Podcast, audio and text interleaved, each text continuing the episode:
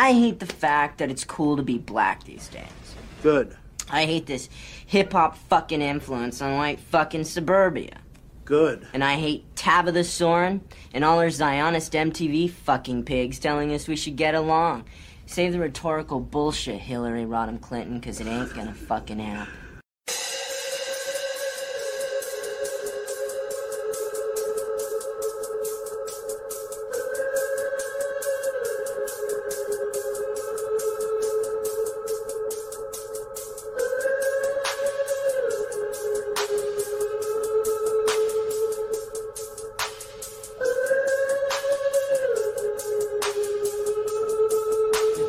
Open our eyes.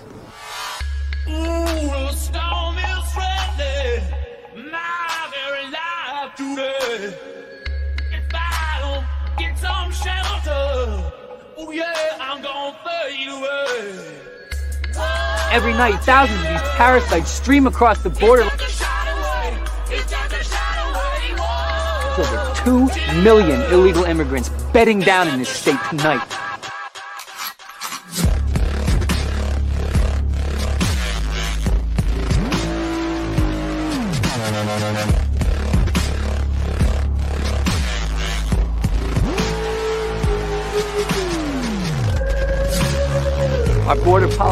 Joke.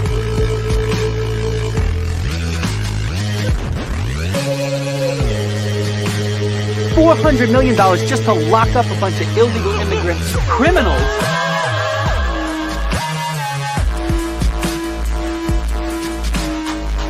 There's nothing funny going on here. This is about your life and mine.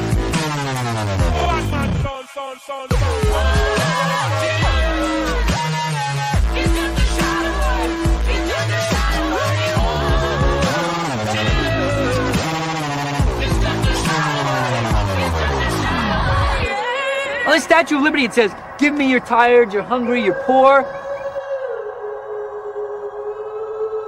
Well, it's Americans who are tired and hungry and poor. And I say, until you take care of that, close the fucking book.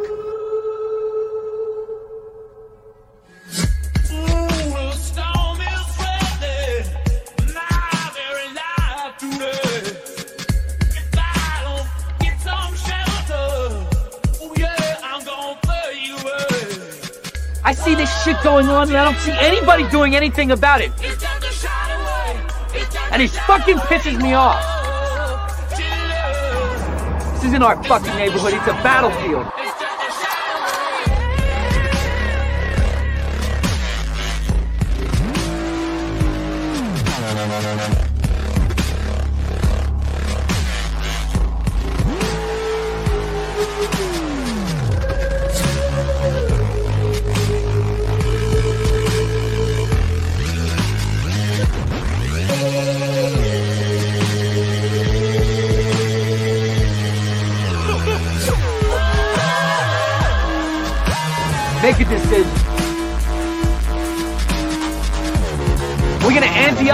Something about it? Oh, yeah! Yeah! Goddamn right.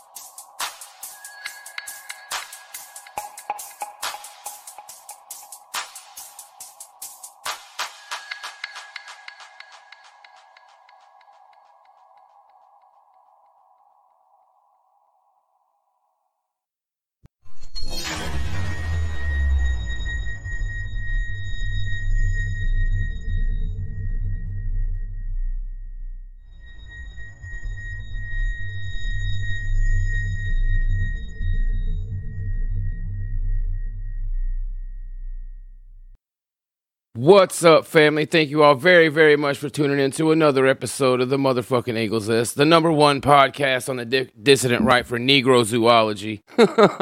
it's your boy, John Fashcroft, and with me tonight Our boy, Mr. Whitetuber, are you there, brother? Hell, Fashcroft. Hell, man, thanks for coming on, bro. I know you've been uh been busy here lately, man. So it's good to get to talk with you, man. I'm hoping we get step PM game up, you know? yeah, I'm hoping we get to uh do the bit tomorrow too, man. That'll be fun. How you been Yeah, doing, brother? Same shit. Long, stressful week. It's just always, know? Yeah, man. Uh, my week's been interesting too, man. I didn't uh, work Thursday because of a kerfuffle within the company. I said, man, I'm so lucky that uh, you know I'm a good electrician and I work hard and my company likes me because they should have fired my ass a long time ago. Because I mean, you know what I mean. I just don't like uh, passive aggressive shit. You know what I mean? I don't like people who you know, we got this guy, this new guy who likes, and, and I'll tell you what, man, to be honest, man, being totally 100% honest, the dude is sharp. He's a sharp fucking electrician, right? He knows his shit. He's a, he's old as fuck. He's been a journeyman for a hundred years. You know what I mean? So he knows like all these calculations and shit like that by heart. You know what I mean? He can like write them on the fucking wall and do them. I know that, you know, it is impressive, but he's got like this weird thing where he wants to create problems so like he can come and save the day. You know what i mean? Kind of shit. Uh so it's been a real it's been a real uh rocky fucking uh i don't know introduction for the guy. Because i don't you know a lot of the other guys are real good dudes and they're real uh conflict averse right they'll just kind of like take it and take it and kind of keep their head down i said not me dude i'll i'll just bust a gasket you know what i mean yeah, and yeah, I did the other day, and yeah, it was fucking, it was pretty funny, man. But uh, it's all good now, man. So you know what I mean. That's the way it goes. You know, and that's like one of those things I always say about like our thing. This is a perfect example for the way we could move forward with our thing, like collectively.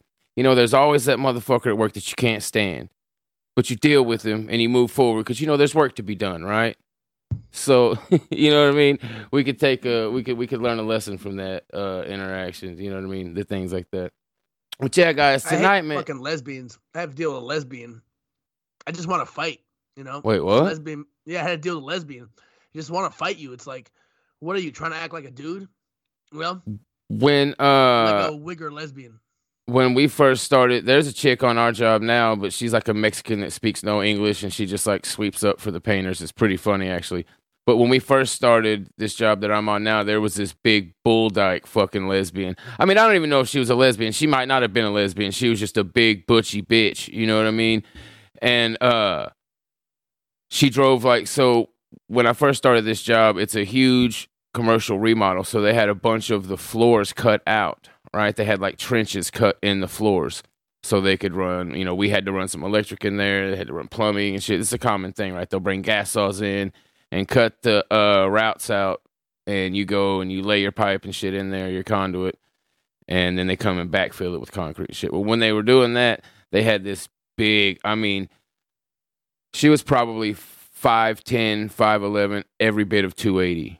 Just a big bitch, dude. And she drove she drove around the bulldozers and shit. And she was always like, you know, that's like women on the job site, all they know that they're entering men's space. They know they don't belong, so they always overdo it.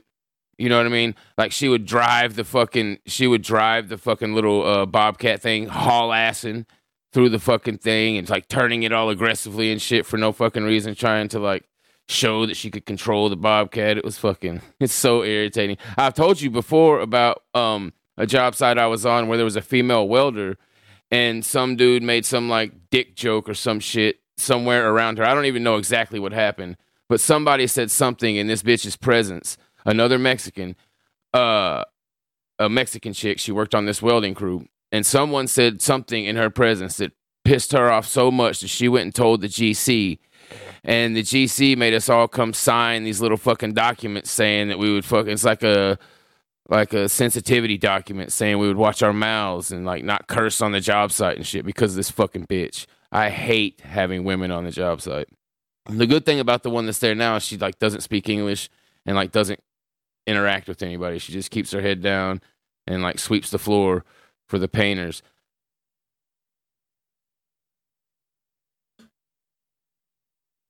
But yeah. Anyhow, guys, um love laying me Oh some man, pipe. I'm muted. Hello? Yeah. Oh, Can you hear me now? yeah, yeah. I figured you were doing what you Uh, said earlier. So talking, no, I was all trying to talk, and I'm like, oh, you must have- oh shit, my bad. I was muted the whole time. Fuck. No, I was just saying, I'm tired of these like little dykes. Like they overstep and try to act like like like like like like talk to you a certain way. And I'm very like macho and shit, and like they can instantly tell. You know, I can tell they're a dyke, and they can tell what I am. You know, we just don't get along. yeah, and you especially you cannot you especially cannot let bitches like that have any kind of power. They can't even be like a supervisor, right? Because they just start fucking freaking I'm out, man. you, bro. I, I swear to God, I had a like a, I worked at a restaurant, bro. I had, I swear to God, she must have been 21 years old, and she was the fucking assistant manager. Who, who, who did you fuck? You know what I mean? yeah. And, uh, and like we're all adults here, and this bitch would tell me to like hurry up. I would just stop walking, stand there for 30 seconds. just on principle, Yeah, right? Yeah, it's a principle. No, bitch, don't tell me shit. That didn't, that didn't work out too good. She hated me, boy. Whew. The only time I've ever had a female boss was when I was way younger. Uh, I was in my real early 20s, 22, 23, somewhere in there, very early 20s. And I worked at a call center for a short amount of time. And my boss was a bull dyke, and she fucking hated me uh, because I was like flirtatious with, you know, that's how I am, right? And all the chicks on the team and shit all like me. I actually ended up going out and getting drinks with them and shit and hanging out. Like uh, it was a thing, and that fucking bulldog bitch hated me, bro. She fucking hated me. So she would like For no reason, right? You- you- overly like overly Yeah. flex her power. You know what I mean? Like I would come in in the morning and I would sit down and I would take, you know, I would be on time to work, but like you know, I would be getting my shit set up and I might be thirty seconds, a minute late. Logging on to the thing, boom! I've already got like this little nasty gram, this little shitty, shitty bull dyke nasty gram in my fucking mailbox. You know, because you got the intra team mailbox where you can message one another for questions and get a hold of your manager and shit. It's like, hey, I got the you know, all this shit. I mean, dude, I had if I wasn't if I wasn't logged on and ready in that motherfucker like before it was time to go live, like she was uh, she was just a fucking bitch, dude. She ended up actually firing me for being late after going and fucking I had to drive way the fuck out of town to get my son because that's a, it's a long story, but anyway, yeah. Uh, It's like women at work either want to fuck you or they hate your guts. That's yeah, it. yeah. That's all I've seen. I mean, I got along with everybody. That was the crazy thing about working at the call center, man. Uh, those things should be abolished, right? should. uh, those things should be at or or segre- or, or or segregated, Segregated, by yeah, by sex. sex. But yeah, dude. Yeah, Or I mean, in, and by race. I mean, that would be amazing. But at And least by by sex, because I mean, dude, that is just. It's like back then. This so this this when I worked there, that was like before like Tinder and dating apps and shit. The Yeah, call center, it was like Tinder. The call center was like Tinder. You know what I mean? Yeah, you're just was. like fucking yeah, you're just like fuck. But I got along with everybody. You know what I mean? Because I was a fucking. You know, I've always been. You know, a, a, crazy like goofy. Some you high know, yellow with extrovert. like dreads, like trying to like fucking like, hit on me, bro. Like, like trying to get me sit in her car and shit. Like, what the fuck? oh, dude, nigga. yeah. I used to All go to. time, shit like that, bro. Like, what the Yeah. fuck?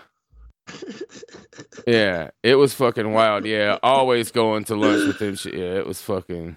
Yeah, was wild, man. Fuck all day. It I mean, that's just that's all it is, and and it's it's a damn shame because you know I even uh there was a, a particular chick on my team. I never like like fucked her or anything like that. You know what I mean? But we hung out a lot, dude. She would like come to my house and kick it, uh, and she ended up she she would come over and kick it. I mean, uh, you know, at the time we were like smoking pot and shit. You know what I mean?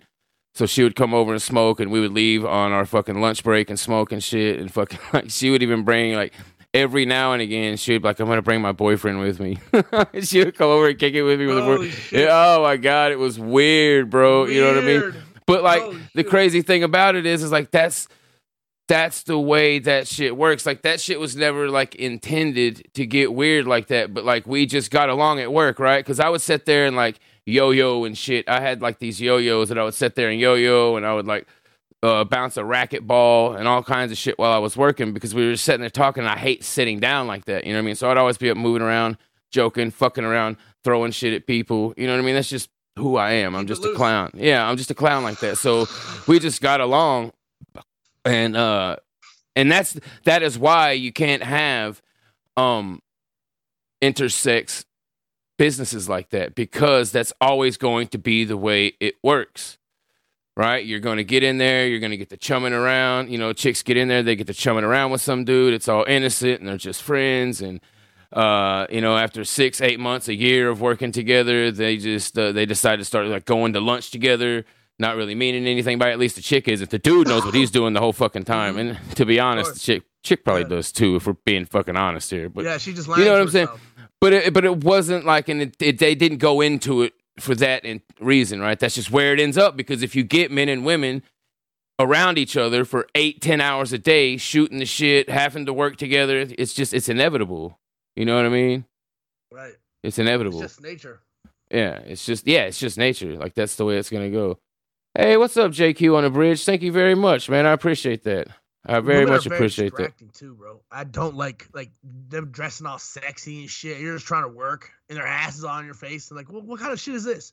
Yeah. You know what I mean? What kind of shit is this? Yeah, that was yeah, that was the thing about fucking uh like like again going back to that call. That's the only uh environment that I've ever worked in that was like this.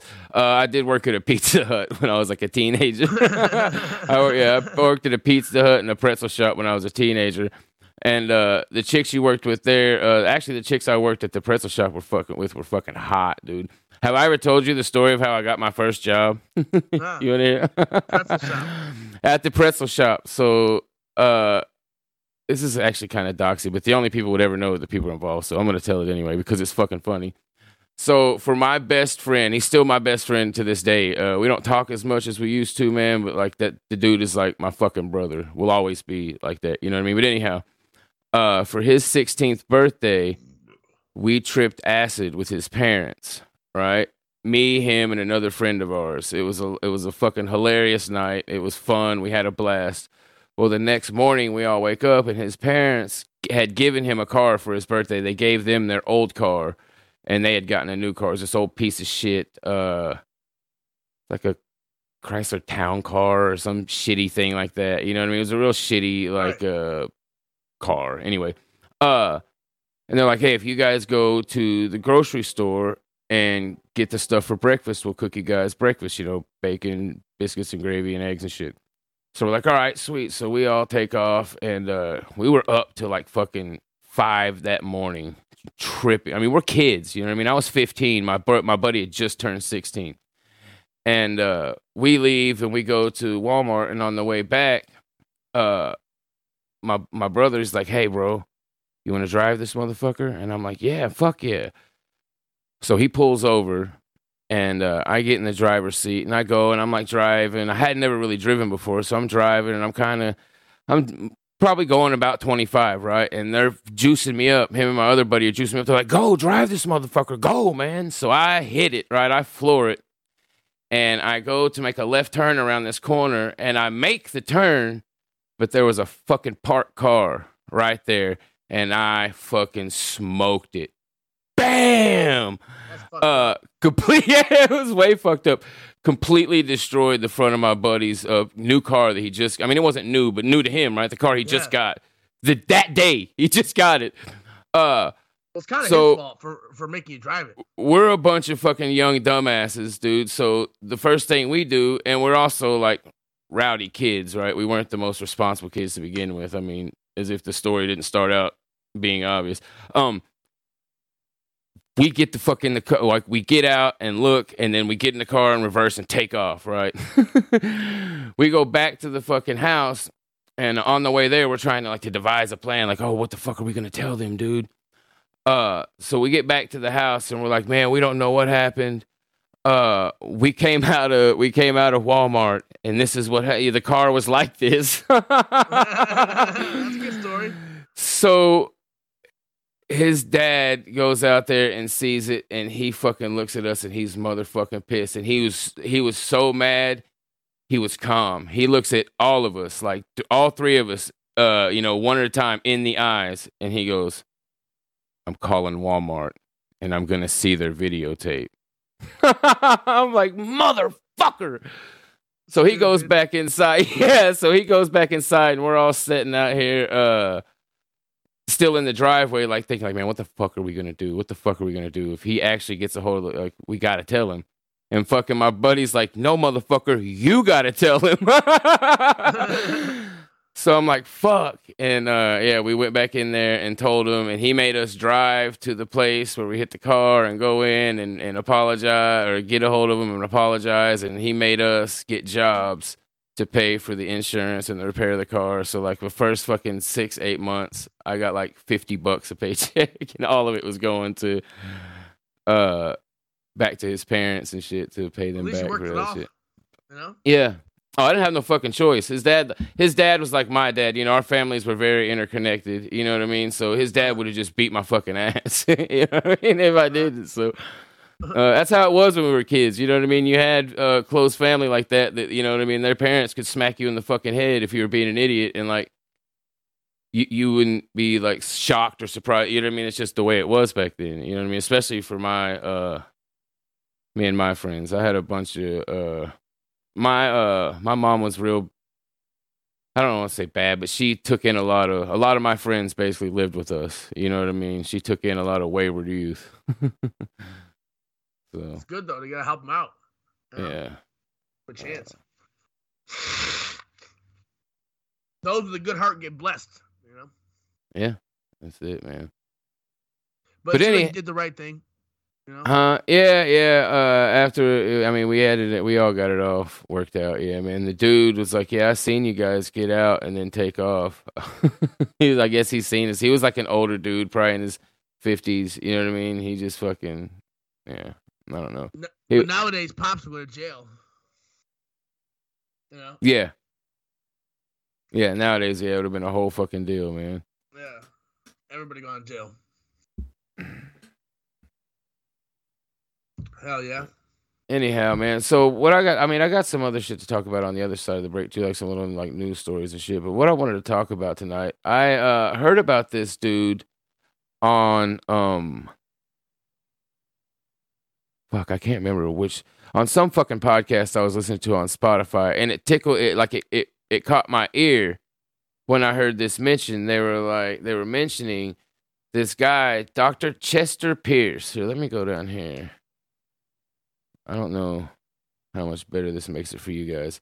But they were mentioning this, mentioning this guy, Dr. Chester Pierce, who was like a black power Negro who oversaw the script writing and scenarios and characters and the building of the cast and the guests and basically all of he was basically the controller of Sesame Street. This motherfucker was What, responsible. what you mean the most direct link from the Jew? Right. You know, and that's something I haven't had a chance to get into. I haven't had a chance to get into who the Jew was that was pulling his strings, right? Uh, but I mean, it was almost certainly a Jew that at least radicalized him. You know what I mean? Well, a lot of times it's not even a specific Jew. It's industrial. Uh, how you say like the um. industrial Ju- Judaism. Yeah, you know, not Industrial- industrial, but like you know, uh, I know what you mean. Judaism. yeah. Right. It's the institutional Judaism a lot of these niggers are uh, schooled in. Right. Piper, uh, yeah, Piper says I have a lot of shit on Sesame Street. Well, have you heard? I'm assuming you've heard of this Negro, then, right, uh, Piper? Uh, yeah, but you know what I was gonna say is, yeah, it's I was gonna what I was gonna say is almost right along the same line as what you just said. You know, a lot of times, uh, these these Black Power Negroes are like a wind up toy, right? The Jew just has to wind them up, and then from there on, they they take off on their own and they make a fucking It's easy. yeah, it's real easy, man. So uh his parents, he had a black dad and his mom was like a Navajo or some Indian. And they were both yeah, and they were both Cringe. like yeah, cringy, yeah, cringe as fuck. They were both like um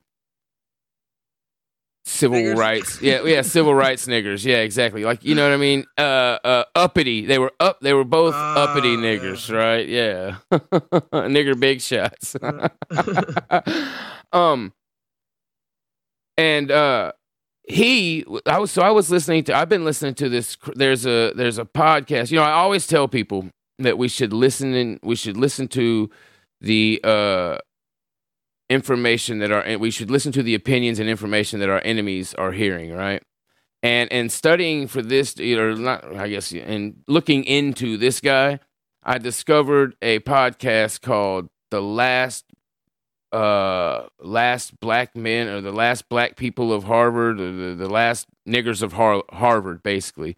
And it's these it's a group of Harvard black Harvard graduates from 1963 and they just talk about race right that's just like I listened to like 3 episodes of theirs of them just talking about race and there was uh one guy on there who I'm pretty sure was Jewish because they do have some they have like um other people that come on and talk about race and shit. Um anyway, they had a guy that wrote a book about this nigger on there and they talked about how he was absolutely schizophrenic. Right? And they even almost say as much in this podcast, right? Uh they talk about how he would walk around he uh he was on like the lacrosse team, uh, all of these sports teams. He played on like a shit ton of sports teams, and everybody, you know, uh, there was even one time when a coach like stood in front of him so he could play against this uh football against this other team without them throwing shit on. So everybody like catered to this nigger, right? Everybody kissed his fucking ass everywhere he went because he was like the you know the talented tenth, uh, uh, uh, uh, one of the good ones, right? So, but he would always talk about how he walked around feeling like every, he, he he always said he felt like he never belonged, and everywhere he looked, uh, every time a white person walked past him, he couldn't help but think if they were thinking about like lynching him or you know some weird shit like that. He was a total schizophrenic, right? Everybody. yeah, MK Ultra by the fucking uh, Jews. There, it sounds like into Yeah. thinking, you know, uh, Whitey's out to get him. Oh wait, to, dude, we're we're gonna get into the. There's a huge MK Ultra link here, bro. I mean, of course there is, right? Of course Always there is. is. There always is. But yeah, there's a huge MK Ultra link that we're gonna get to in this. That's fucking mind blowing. When you see, so right now it sounds kind of uh a little, you know, not maybe innocent, but it seems like, oh yeah, of course they had some Harvard nigger come and give his opinion on on racial equality and shit. But it gets, it's not as always, when you peel that onion back, there's always a little bit more to the story, right? There's always a little bit more to the motherfucking story. Uh, so anyhow, here we go.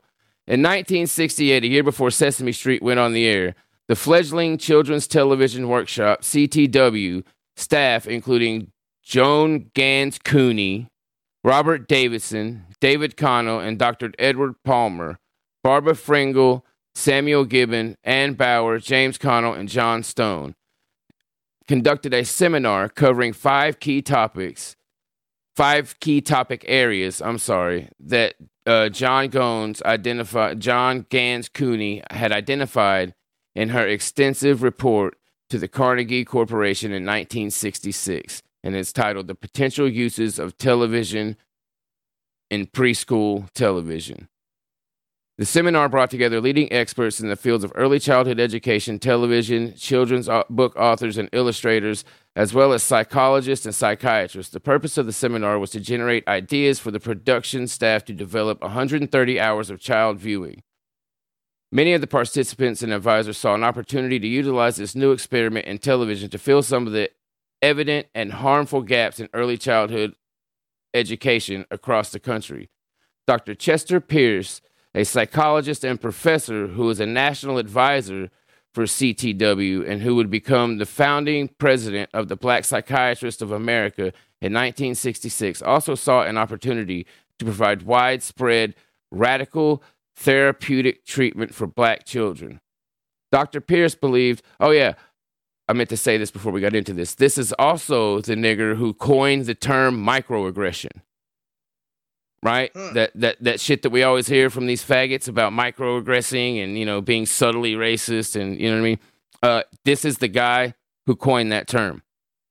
Uh, so Dr. Pierce believed that television and Sesame Street in particular could play a strong role not just in entertaining children, but in countering the racist messaging. Excuse me. The racist messaging that was so pervasive in the during the 1960s black children absorbed countless microaggressions, a condition and term that he first identified and coined via media, via media representation.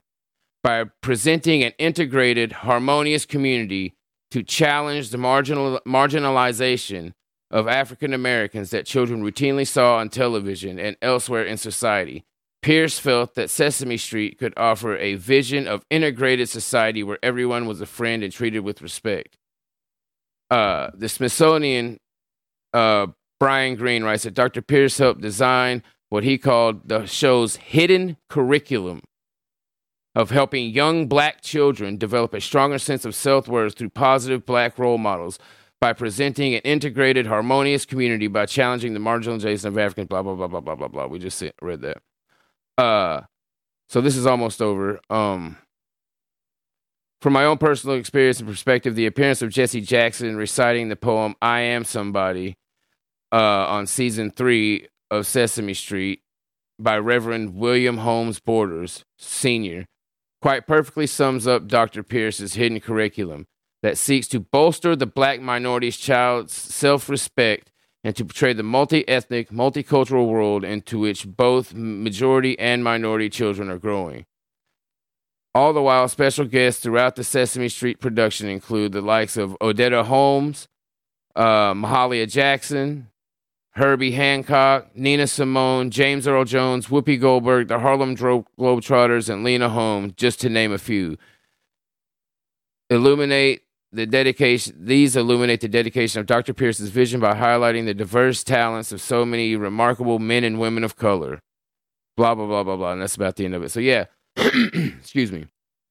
This nigger came in and completely Sesame Street from its inception was a psyop against white children. It was 100% a psyop. It was an MK Ultra psyop against white children to make them worship niggers. That's what Sesame Street was. It it brainwashed generations of children into accepting this weird multicultural shit pot that we're all forced to deal with now. That was a direct it was directly responsible. And just to and just to kind of drive the point home that this wasn't just some Negro psychologist that they came and helped advise. He wasn't just your average Negro psychiatrist. Uh, let me get this thing pulled up. I thought I had it, but it was the other one I've got. So it's right here. Da, da, da. Nope, this one. So, uh, here we go. Dr. Pierce held the. This is the same uh dude we were just talking about. Dr. Pierce held the same rank of commander in the U.S. Navy and was a senior consultant to the Surgeon General of the U.S. Air Force Children's Television Network. This was an operation by the U.S. fucking Air Force. I'll read that again. Dr. Pierce held the rank of commander in the U.S. Navy and was senior consultant to the Surgeon General of the U.S. Air Force, the Children's Television Network, Sesame Street uh, slash Electric Company, the U.S. Arctic Research Commission, the Peace Corps, and the National Aeronautics and Space Administration. This dude was heavily fucking tied. He, he was he was a U.S. military operative, a U.S. military operative. All right.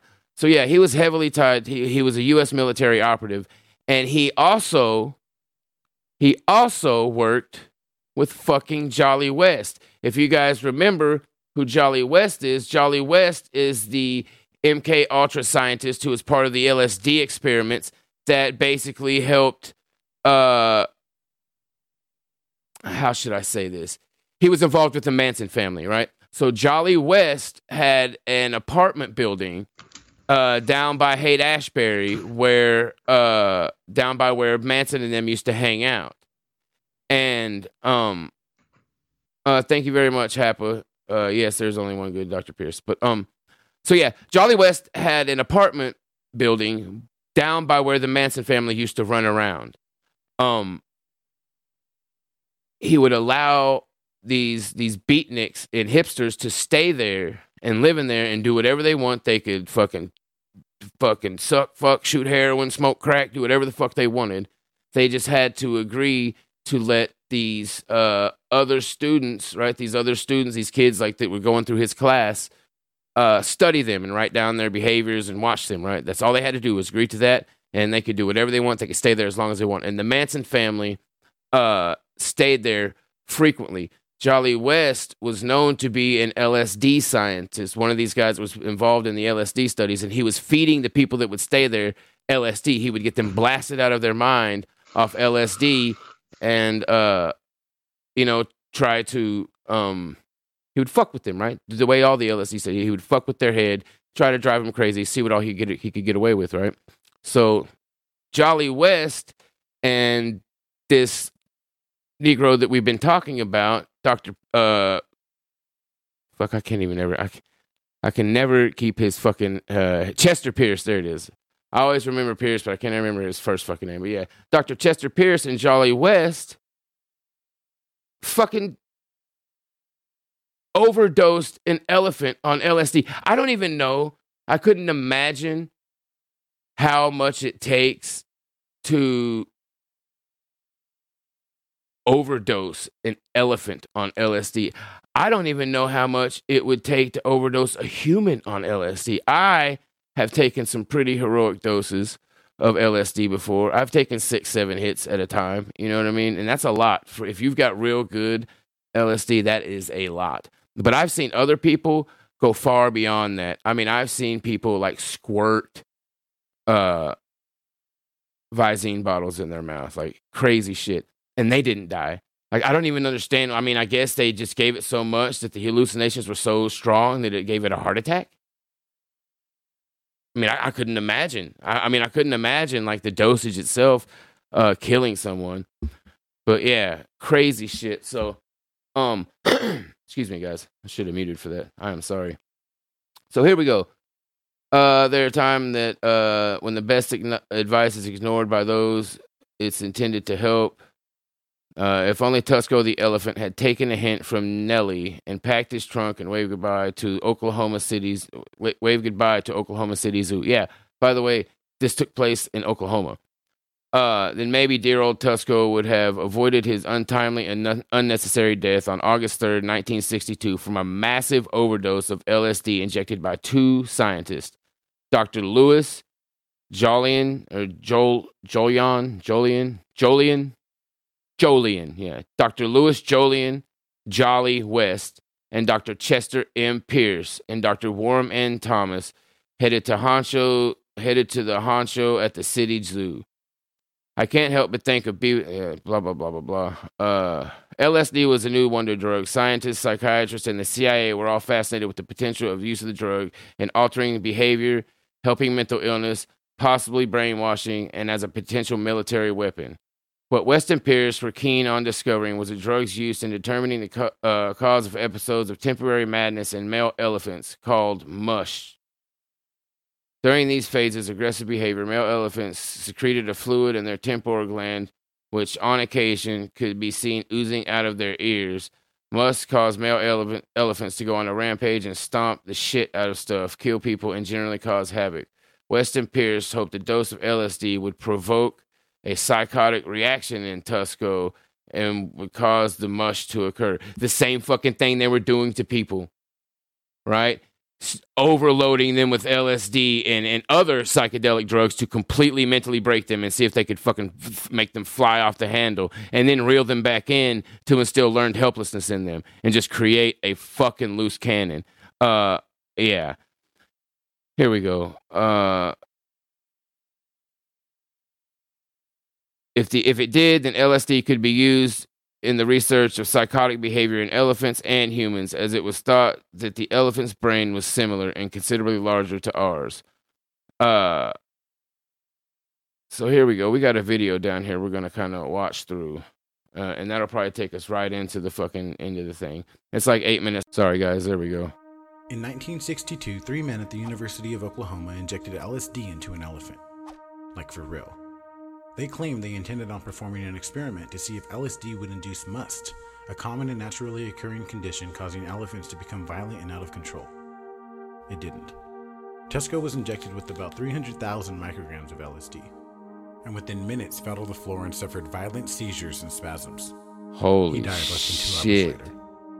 Whether this was from direct effect of the LSD or something else has never been proven and is the subject of much controversy. This is the story of Tusco, the elephant who died on LSD. Tusco the elephant, originally from India, was a young male who eventually called the Oklahoma City Zoo his home. He found companionship with a female elephant named Judy and lived a normal life for the most part. That was until the fall of 1962 came around. Three men, led by the infamous August Dr. Louis. Jolyon West, also known as Jolly, decided on the experiment. Jolly became famous for many different experiments and studies. He was involved in everything from studies of POWs of the Korean War to being one of the first to call Scientology a cult to the CIA's MK Ultra subproject 43. Dr. Jolly and his associates claimed the intent of the experiment was to study the effects of musth in elephants. Musth is a common reoccurring condition in which young male elephants become very unpredictable and wild. An elephant will secrete a thick black tar like substance from the temporal ducts of the sides of their head. Holy Also, their shit! Look at that. testosterone levels can be as much as six times greater than normal. However, whether the surge of hormones is the sole cause of musth is unknown. Scientific investigation is problematic because even the most docile elephants become highly violent towards humans and other elephants. The goal of the experiment was much like LSD experiments on humans at the time. Many believed LSD was only good for replicating insanity and bringing on severe mental breakdowns. Jolly believed that the LSD given to Tusco at the time could possibly bring on musth, and once that occurred, they would sedate the elephant and research further. Or that was the plan. The ninth wonder of the universe! The world's only flying elephant!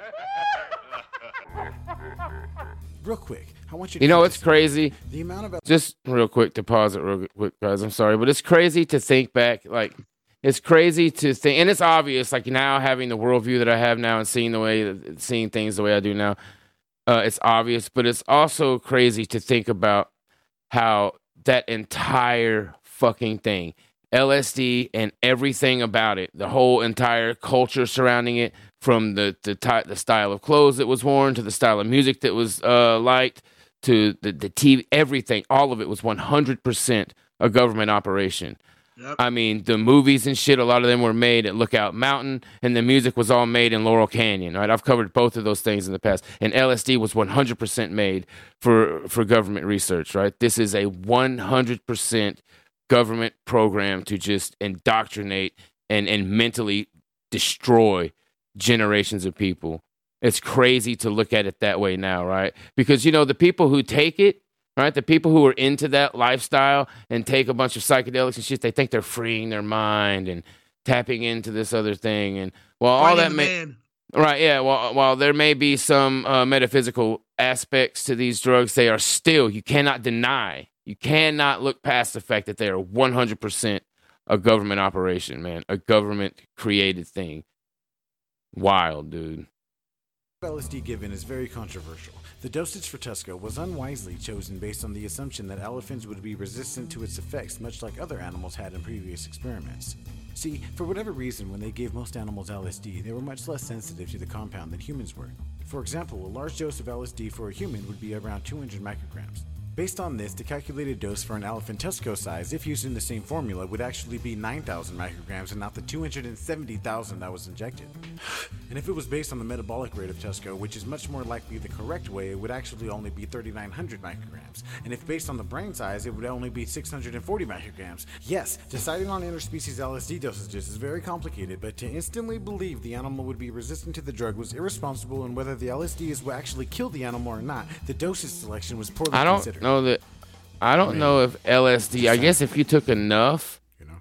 it could kill you. But I think it would. I think you would maybe just like have a heart attack. You'd probably So end up killing yourself into in some exactly what crazy way. Tusco. It all So started the day before robbery. the experiment when Jolly's team injected placebo into Tusco using a dart gun. The same mechanism that would be used the day after to inject the actual compound. After the placebo was injected, Tusco began to act a bit restless for a few minutes, but eventually went on with his regular day and showed no changes. The next day, his reaction was much different. Upon being injected with the LSD, Tusco began to act restless as he did the day before, but then stopped running and began to appear disoriented. His mate Judy approached him and appeared to attempt to support him. He began to sway back and forth until his back legs buckled, and it became difficult for him to maintain himself upright. Only five minutes after the injection, Poor he animal. trumpeted loudly, Yeah, dude. collapsed, Disgusting. fell heavily onto his right side, defecated, and Wasn't began to fun. have severe convulsions. The limbs on his right side hyperextended Yeah, they s- and held stiffly out from the body. The limbs on the left side were curled up into the body, and there were tremors throughout.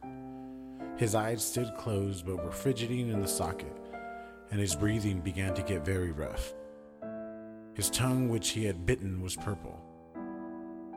About 20 minutes after the initial LSD dose, promazine hydrochloride was administered directly into the veins in Tusco's ears to alleviate the spasms he was suffering from. However, over the next hour, it had little to no effect. Despite a last minute effort to save Tusco with an injection of pentobarbital sodium, a compound used to decrease the effects of LSD, he died less than two hours after the LSD had been injected. They scared that fucking thing to death. That's exactly what Tusco happened. had died from strangulation secondary to laryngeal spasms. Basically, he choked to death. Oh Yeah. yeah. He fucking choked to death. And if you hear like what they were No saying, information was discovered uh, I mean- with the musth disorder. If you pay attention to what they were saying, you can tell that the elephant died from panic, right? They were talking about his eyes darting around, his legs locking out, him immediately like losing his his equilibrium and falling over. Like that that fucking animal started tripping and it freaked out because they don't understand, right? Like they're a fucking animal. Right, a human would probably be more able to handle a large. I mean, maybe not that large of a dose because you're not the size of fucking elephant. But you know what I'm saying? Mentally, that that elephant basically panicked. It had a panic attack and fucking died because they shot Yeah, it up it with crazy. drugs are. Yeah, exactly. It doesn't realize that it's fucking hallucinating because these assholes just shot it full of fucking drugs. Yeah. But this is the fucking this is the nigger who wrote what they called the hidden curriculum for Sesame Street, dude. I don't know, man. That just blew my mind, dude. Uh listening to that. Uh and finding that out. I you know, I, I just always assume I mean, you know, I was sure like I assumed it was like surely written by like a Jew, right? Because there are those um I know, right? those themes in there, right? Those obvious Jewish themes in there of like obviously, right? All of the different animals are representative of different peoples and they're representative of, of a collective uh multicultural A community. Jew himself could have written it.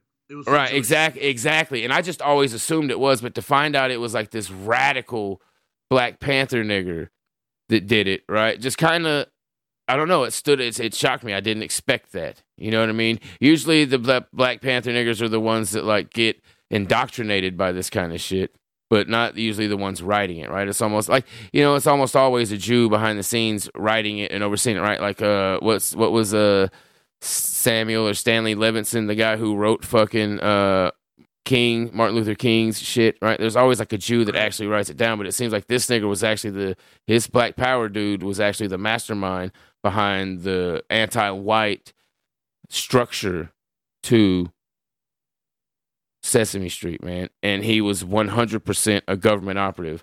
Like I said earlier, he did this for the US military, right? That was the entire reason uh he was put in charge of the Sesame Street operation, right? Because Well, he's would like be a Satan spawn. He's a nigger and a red nigger mixed. It's automatic Satan spawn shit. So he Well- had the predisposition for this big time. Yeah, uh, I don't know really. The, I can't really find a whole bunch about his lineage, but I do know that when I was listening to the um the podcast I was listening to, they said his parents were civil rights uh niggers too, Yep, right? They And uh, he came out and became like a Black Panther nigger and then got into the U.S. military. Like I said, he was a commander in the U.S. Navy and he was assigned to be the senior consultant for these different. These are all of the different things they assigned this nigger to be the the uh, senior consultant for. To the Surgeon General of the U.S. Air Force, for the Children's Television Network, Sesame Street and Electric Company, the U.S. Arctic Research Commission, the Peace Corps, the National Aeronautics and Space Administration. Uh, his professional service included committees for the National Institute of Mental Health, the National Research Council, and the National Science Foundation, the National Aeronautics and Space Administration as well. was a walking psyop. Yeah, exactly. Uh, here, what's this next second here? Uh, he also served on 22 editorial boards. He was also the board of the World Association of Social Psychiatry, as well as on the boards of the local and national voluntary organizations concerned with youth, human rights, and conservation. So yeah, dude, this dude was like number one MK Ultra nigger, and they used him to help write the the shit for Se- Sesame Street, man. And this is always happens when niggers get too too close to the to the juice on there. And then the one the other one you showed last week, that crazy ass mulatto. Uh oh yeah yeah yeah. I just I went on uh These niggers get too uppity, bro. This is what happens. I went on a show just before. That's why I'm kind of a little bit disorganized tonight. Um, I was wanting to have this a little bit more structured, but I went on a show like at seven uh Eastern, talking about that again with uh Mises, Dominicus, and those guys. Man, that dude, that shit is wild, man. I'm telling you, that nigger is so fucking funny. He's the coolest nigger ever. He's like he is cooler than black Hebrew Israelites. you know what I mean? With the crazy shit he says. The crazy shit he says. I could read that all 800 pages of it just throughout the day. Just pick a Hebrew page. Israelites are hilarious though. They are, man. It, I love what. Have I ever showed you the uh, Egyptian guy that argues with them? So there's, you know, you got the black Hebrew Israelites who stand out there and scream about them being Jews and like scream at white people Little and shit. faggots and stuff, pussy Yeah. faggots and shit. They call them. Their. There's hmm. another there's another nigger. His name is Shaka Utmost, and he calls himself the Hebrew killer.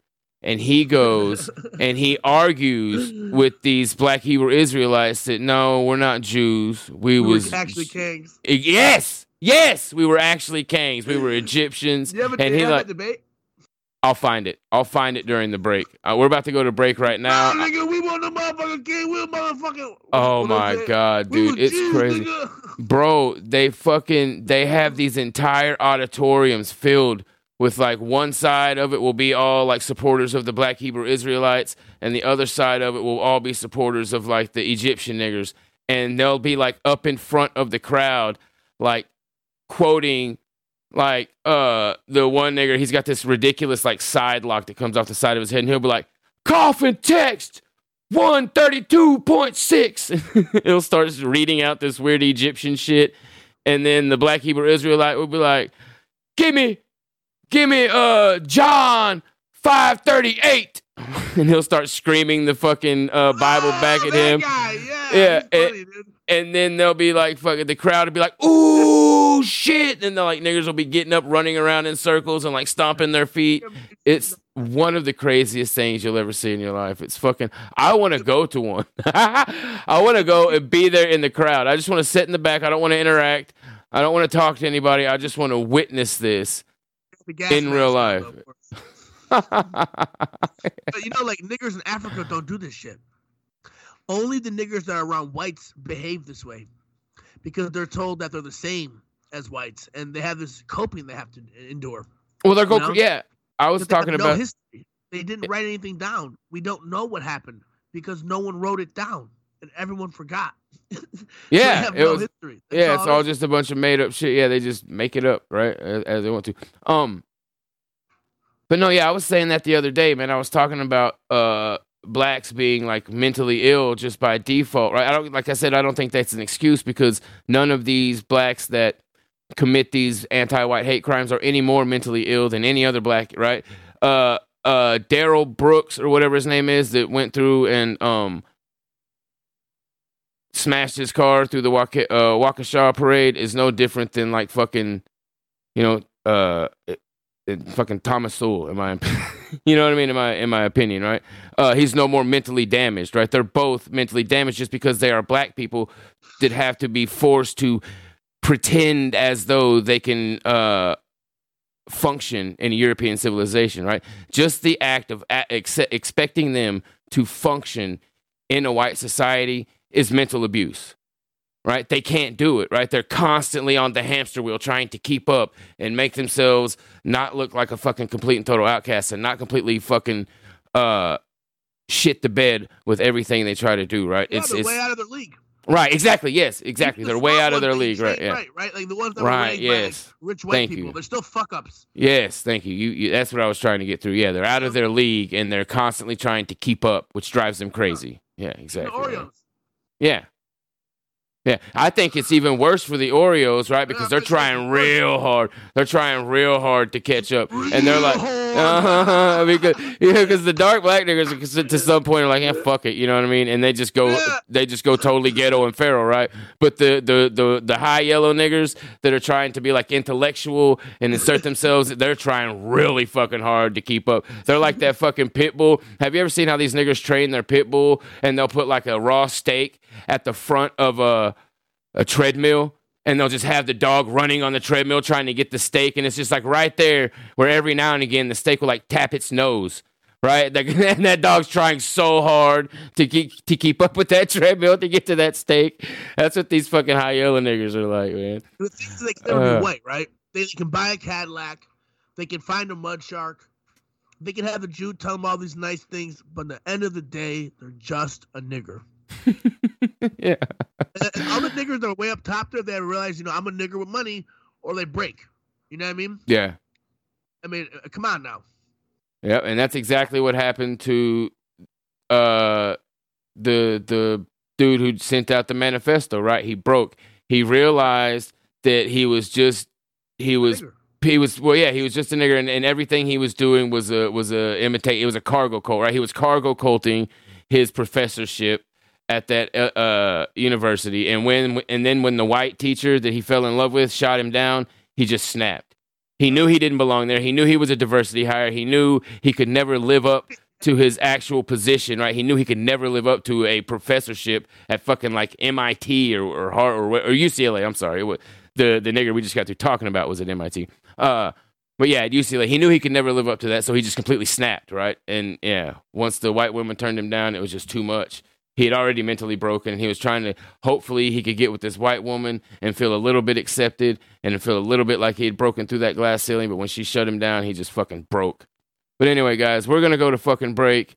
Uh, I'm gonna try to find that uh Hebrew Slayer shit. And we got some other shit to talk about on the other side, man. I hope y'all enjoyed the first half. I hope that was interesting to y'all. That that little tidbit about the MK Ultra nigger that created Sesame Street, or wrote. I'm sorry, wrote the hidden curriculum, built the structure for Sesame Street. We're gonna go to break, family. We'll see y'all in just a bit. Hello. Last week, we ended our discussion of the rising tide of anti-Jewish feeling around the world with the optimistic thought that this may be the beginning of the end for the tribe that has caused so much misery and destruction for others. Some listeners have told me that I was being far too optimistic. They reminded me that the Jews don't really have to worry about the fact that many Europeans hate them. Every synagogue in France could be burned to the ground, and it wouldn't do much to shake Jewish power, which lies in the Jews' control of the U.S. government, which in turn depends on the Jews' control of the mass media of news and entertainment in America. The Jews always have been hated by every people among whom they have lived, and they haven't let that worry them much or cause them to change their behavior. In fact, there have been times when Jewish leaders welcomed the hatred directed against Jews by Gentiles because this hatred hindered assimilation and generated a stronger Jewish hatred of the Gentiles, along with a stronger Jewish feeling of solidarity. So, what is it about this new wave of anti-Jewish feeling that makes me think it really can lead to the end of Jewish domination of our society? First, I am not predicting anything specific. I just have a feeling, an intuition, based on several things that are happening now. Back in the 1960s and 1970s, when the Jews were really trashing American society, turning everything upside down and rearranging it to suit themselves, I was mostly an observer. First from the university campus where I was teaching, and later from Washington, D.C., where I finally began to write and to speak out. For the most part, I just watched from the sidelines while the Jews organized huge pro-black so-called civil rights demonstrations and equally huge pro-Viet Cong so-called peace demonstrations. I could see some very bad trends, some very dangerous and destructive trends being established. But of course, neither I nor anyone else could be certain where these trends would take us. Most of my colleagues at the university believed that we were merely going through a temporary social disruption and that things would settle down later. They weren't willing to do anything or to take a stand. In fact, in my own case, it wasn't until 1975 that I began writing my first novel, The Turner Diaries, in which I extrapolated the trends that I had been observing for well over a decade and predicted that they would lead to a long-term degenerative change in American society and that this degenerative change was a deliberate consequence calculated by those promoting the trends. Now, other thinking Americans cannot evade the same conclusion that I reached in the 1970s. They can see what the Jewish push for uncontrolled immigration from the third world has done to America. They know who it was that pushed through the big change in our immigration laws back in 1965. They can see what the Jewish promotion of feminism has done to the white birth rate in America. And they can understand that together these two things, non-white immigration and the lowered white birth rate, will lead very soon to the extinction of our race and the end of the civilization that our ancestors spent thousands of years building for us. They can experience every day the insanity of the multiculturalism endlessly promoted by the Jews through every medium under their control, from Hollywood to Madison Avenue, and forcefully imposed on us by our government. And they can see what it is doing to our young people. They can see the growing confusion and alienation and demoralization. They can smell the stench of the non-stop Jewish propaganda of equality and democracy and non-resistance and racial death being spewed onto us by the Jewish media during every hour of every day. Now, all of these things I've just mentioned have been with us for a while. They've been pushed and promoted and built up during the past 40 years. And for most of that time, they have not resulted in any great degree of resolve among thinking Americans to put up any resistance to what the Jews are doing. In fact, for most of that time, I kept hearing the same excuses for inaction. You can't blame all of the Jews for what a few Jews are doing. Or, there are Gentiles every bit as bad as the Jews, so don't try to blame it all on the Jews. And of course, there are Gentiles every bit as bad as the Jews. Worse, in fact, because on top of all their other crimes, they are traitors. They are collaborators. And in my eyes, there is no worse crime than collaboration with the Jews against our people. I am pleased to note that the Palestinians, at least, know how to deal with collaborators. And I can only hope that when the day of justice arrives in America, those Gentiles who have collaborated with the Jews will get their dose of justice first. All right. Well, we were just about to be back. I'm sorry. Yeah, uh, I like that. Um, that little William William Luther Pierce clip I was using there, man. I really like that. I got there are a bunch of those Pierce clips. There's a, actually an archive, William Luther Pierce archive on Telegram. If you guys aren't following that, go check it out, man. That's where I get all of those things from. It's fucking badass. Uh, also, um, go give the guys at Black Lives Matter uh, some support. Uh, Black Lies, or Black Crimes. Jesus Christ. go give the guys at Black Lives Matter some support, guys. Go give that Black Crimes Matter. Holy shit. The guys at Some support. Yeah, go give them a shout out. Yeah. uh, no, Black Crimes Matter, dude. They do great work. That's where the um the uh, Johnny Eagle intro comes. from. I do use a lot of their shit, to be honest, man. I use a lot of their shit. They do great work, man. But yeah, man, I did. Uh, thank you, Fitness by Heather Heyer. I appreciate that. Um, I did dig that up, man. If you guys want to watch it, man, I've actually did this a long fucking time ago.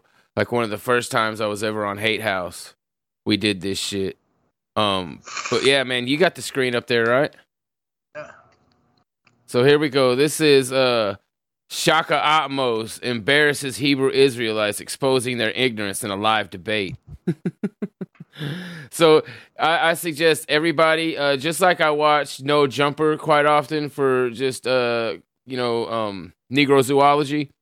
Sa Netter is another one. S A N E T E R is another YouTube channel that you can watch for just a treasure trove of crazy shit like this. So yeah, here we go. Let's go. Let's bring it full screen. I'm sorry if I pronounce your name wrong, brother, but you know who I'm talking about. This brother brought fire. This brother brought passion. This brother brought the pain. And the same with Shaka Ahmose. He came with the fire. He came with the passion. What does and his he lock- also came with the scar. Yeah, so I forgot. So that's what's going on here. The Hebrew Israelites are calling him basically a faggot for wearing his stupid faggy side lock, right? They're like, uh, the side lock is for a, a woman or some shit like that. So basically, you're like a tranny nigger. Uh, and and he's trying to like rebut the fact that he's not a tranny nigger and he can wear his side lock if he wants to. Oh, shit. Sit back, relax, and you see for yourself, man. They turn everything to drill rap. Yeah, yeah. Even their weird religion. What about the Muslims? Hold it together with your hands. Really? Let's go. Really? Who want to know what the lock means? Who want to know what his lock means? Let's go. Let's go. This is from the ancient Egyptian encyclopedia. It says. The ancient "From Egyptian. The old kingdom, both boys and girls wore the side lock of youth, a long tress of hair that trailed down the side of the head. This was shaved off when the child reached puberty. When the child reached puberty. You hear the crowd? Ooh, the child reached puberty, cuz. They're like fucking. When the child reached puberty, cuz. I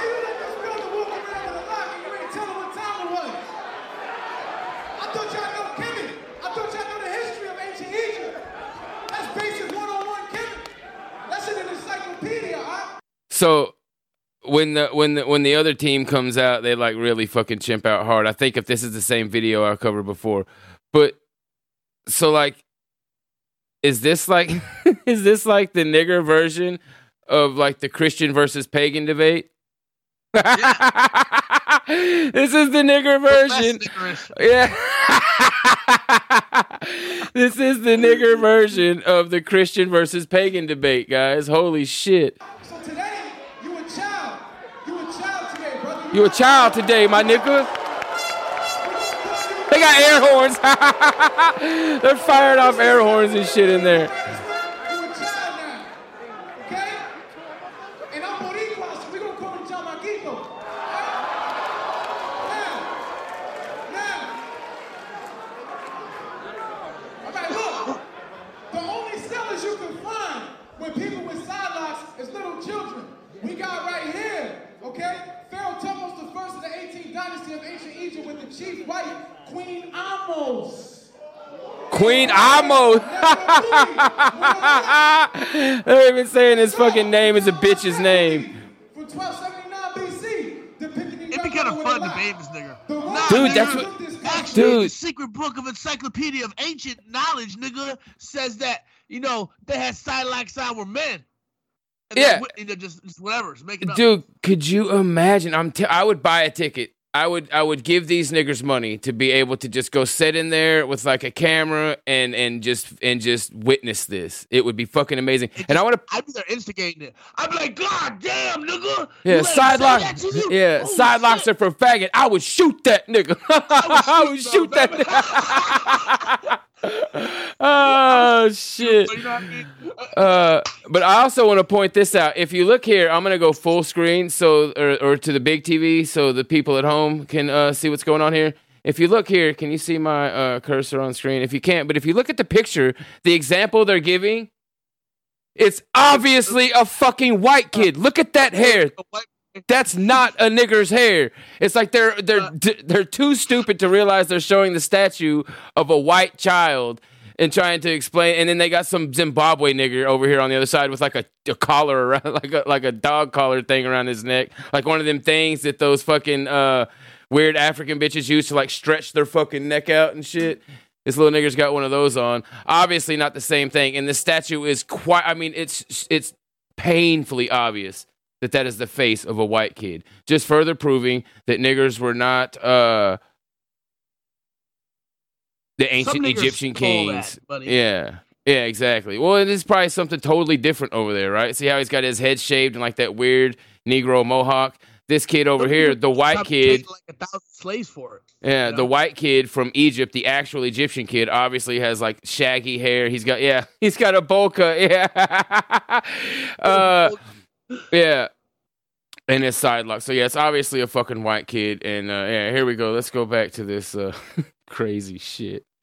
Let me go back to the main thing here. Niggers were always this way. They used to be like, "Well, you know, I'm just a nigger from Africa." And Yeah. they were at peace, you know. Well, and that's and that's where they're happiest, right? It's like uh you know, it's like we've talked about in the zoo, right? You can you can give you can you can take a tiger, right? You can take a Bengal tiger and you can give it a hundred acres of land in America, but it's never going to be the same as it would in its natural fucking habitat. It's always going to have that separation anxiety or whatever, right? Same thing with a nigger, right? But here we go. Sculpture of the Roman boy with his hair in the Egyptian style with a lock of Horus. You want to know what this lock means? That's what the lock means. The side lock of hair was cut off and dedicated to the gods in connection with the coming of age ceremony, marking the transition to adult life. It's funny how they just make Let's shit up, to the original just whatever. Yeah, just well, I, things. I like how they, yeah, and they and they make it like a, a slam poetry. Right. The, the realization of the gods and blah blah blah blah blah blah blah blah blah blah ha blah blah blah da da da da da ha ba ba ba ba ba ba ba ba da ba ba ba ba ba side locks nigga. He's fucking crazy, dude. Like I said, I, I do like once we get our own shit, once we get our shit figured out and we and we separate from these people, I do want to work out some sort of like trade deal or or some sort of like treaty to where we can set up like surveillance cameras just to watch their behavior, right? Because they are a funny group of people, right? We cannot lie and say that the it, like a- Negro is not a a zoo f- camp. Right, yeah, like a trail, like a fucking game camera, a fucking hunting trail, yeah, yeah.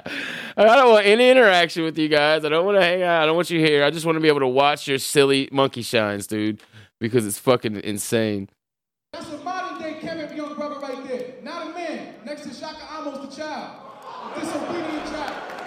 Shaka Ahmose locked. Is the cash down? You want to know? You want to know what this lock means? You want to Oh, know what shit. this lock means before we go? Let's go. Let's go.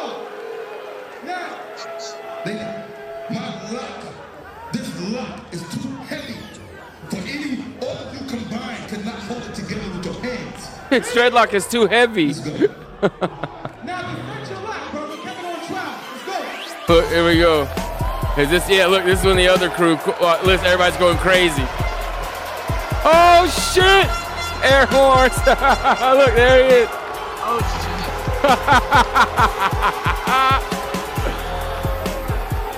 Look at them. They're all like giving the black power fist and shit.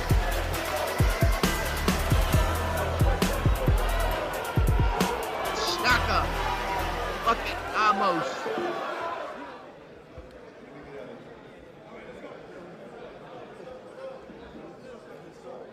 Uh, the one thing that you will find about myself, the one thing that you will find about myself is I didn't come here to entertain you. I came here to teach you. Because my people have been deprived for Look at how silly this nigga looks, man. the luxury of reading and writing. It was illegal for us to read and to write in this country. And because it was illegal for us to read and to write Look at that in weird this ass country, haircut he has. Yeah, that's what I'm saying. He this is such a gay nigger. And listen to how he talks. He's got like a it would it would possible for us to weed and, and get an education. yeah, he is gay as fuck. You're right. Exactly. He is 100 percent a homosexual, dude. Uh, that that Probably nigger right there. Jail. Yeah, with his weird like uh, cuff, uh, his weird like rustic cuff. this nigga's got a rustic cuff in his hair. with his weird rustic cuff in his side braid, has 100% sucked a dick. Uh, 100%. Few. many of us are playing catch up, but we don't know it. The brother Awan Yansa, who just um, gave his passionate dissertation after the rap. His passionate did their thing. I like dissertation. the rap, by the way. It's very good. Um, if I wanted to, Couldn't you see this nigger just picking cotton all day? right I mean, look at Yeah, I mean, hey, he's one of those. Hey, he's one of those uh, well-bred. Uh, you know what I mean? He's one of those ones that got bred with the biggest and healthiest of the bit. He's a That's big I'm buck saying. fucking. He pick Yeah, a bale a day, for This one here sure. cost a penny. This boy right here. yeah, a whole cent. Yeah, That's a buck. yeah, that's a buck. Yeah. you went, you went to Google. You hear? You into cuckoo? What you saying? Here we go. Here we go. What you should have gone to the source. You should have gone to the source and allowed the people of ancient Kemet, ancient Tami, Tameri, and Tawi to speak for themselves, as I am going to, because I have respect for my Yeah, that's what they call it. They call Egypt. They call it Kemet, whatever the fuck that means. I don't know. They call themselves the nation of Kemet, which I guess is the nigger Egyptian nation. I don't know. Don't what? Okay. Now, I'm going to let the people, the Africans of the Nile Valley, speak for themselves. When I show you what I show you, I do not want you to laugh at Respect. Awan Yansa. He, I'm serious. He did what he did out of ignorance. He is as much of a victim of our Holocaust as any of us are in here. Did you hear that? Did you fucking hear what he just said? About the Holocaust. Yes, he said he's just as much a, just as much a victim of our Holocaust as anyone else in here. He's talking about the Black Holocaust. Institutional Judaism, bro. It's everywhere today. it's fucking amazing, dude. And I love how he's trying to do like that nigger sage, right? That Negro wisdom, like, oh, don't don't laugh at this young brother. Don't laugh at this young brother when I embarrass him in front of the nation. Because he's just been a victim of our Holocaust. Fucking holy shit, dude. In his mind, that was oh, so fucking smooth. Yeah, dude, that was like Yeah. the earth shook. right? Black In Panther's his brain, when he said that, yeah, his earth shook. Women were all like, uh, immaculate conception happened. Every nigger bitch in there was pregnant with his baby as soon as those words.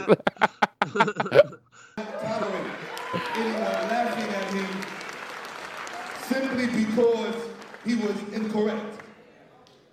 Now we will all learn together. This is the coffin text. This is the eschatological text of ancient Kemet. Extra This is where yeah. He's- he has no idea what the fuck that word means. before life and after. Now I'm going to read to you what they said. I have become greatest of the greats.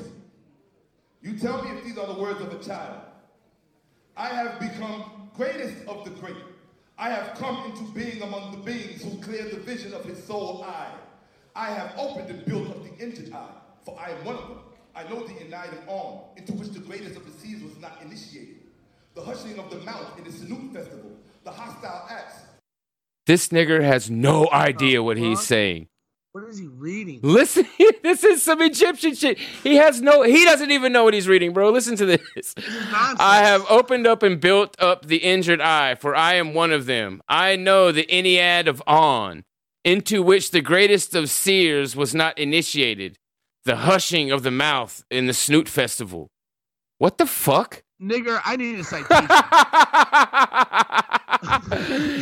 he has no idea what any of this is. He What just is reads it. Spell 154 coffin text is not a citation, nigger. yeah, dude. I mean, he's just reading words. That's all he's Ancient- doing. He's, it, says ancient Egypt in the year.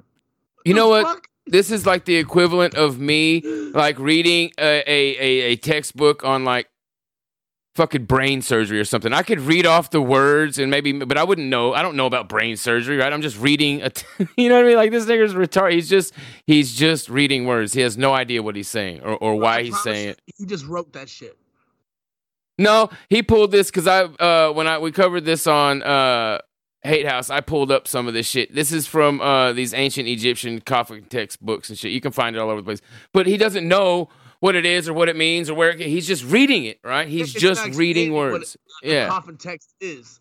or what the Snoot Festival is, or what an Ennead of On is, or any of this crazy shit, dude. Any of this crazy shit.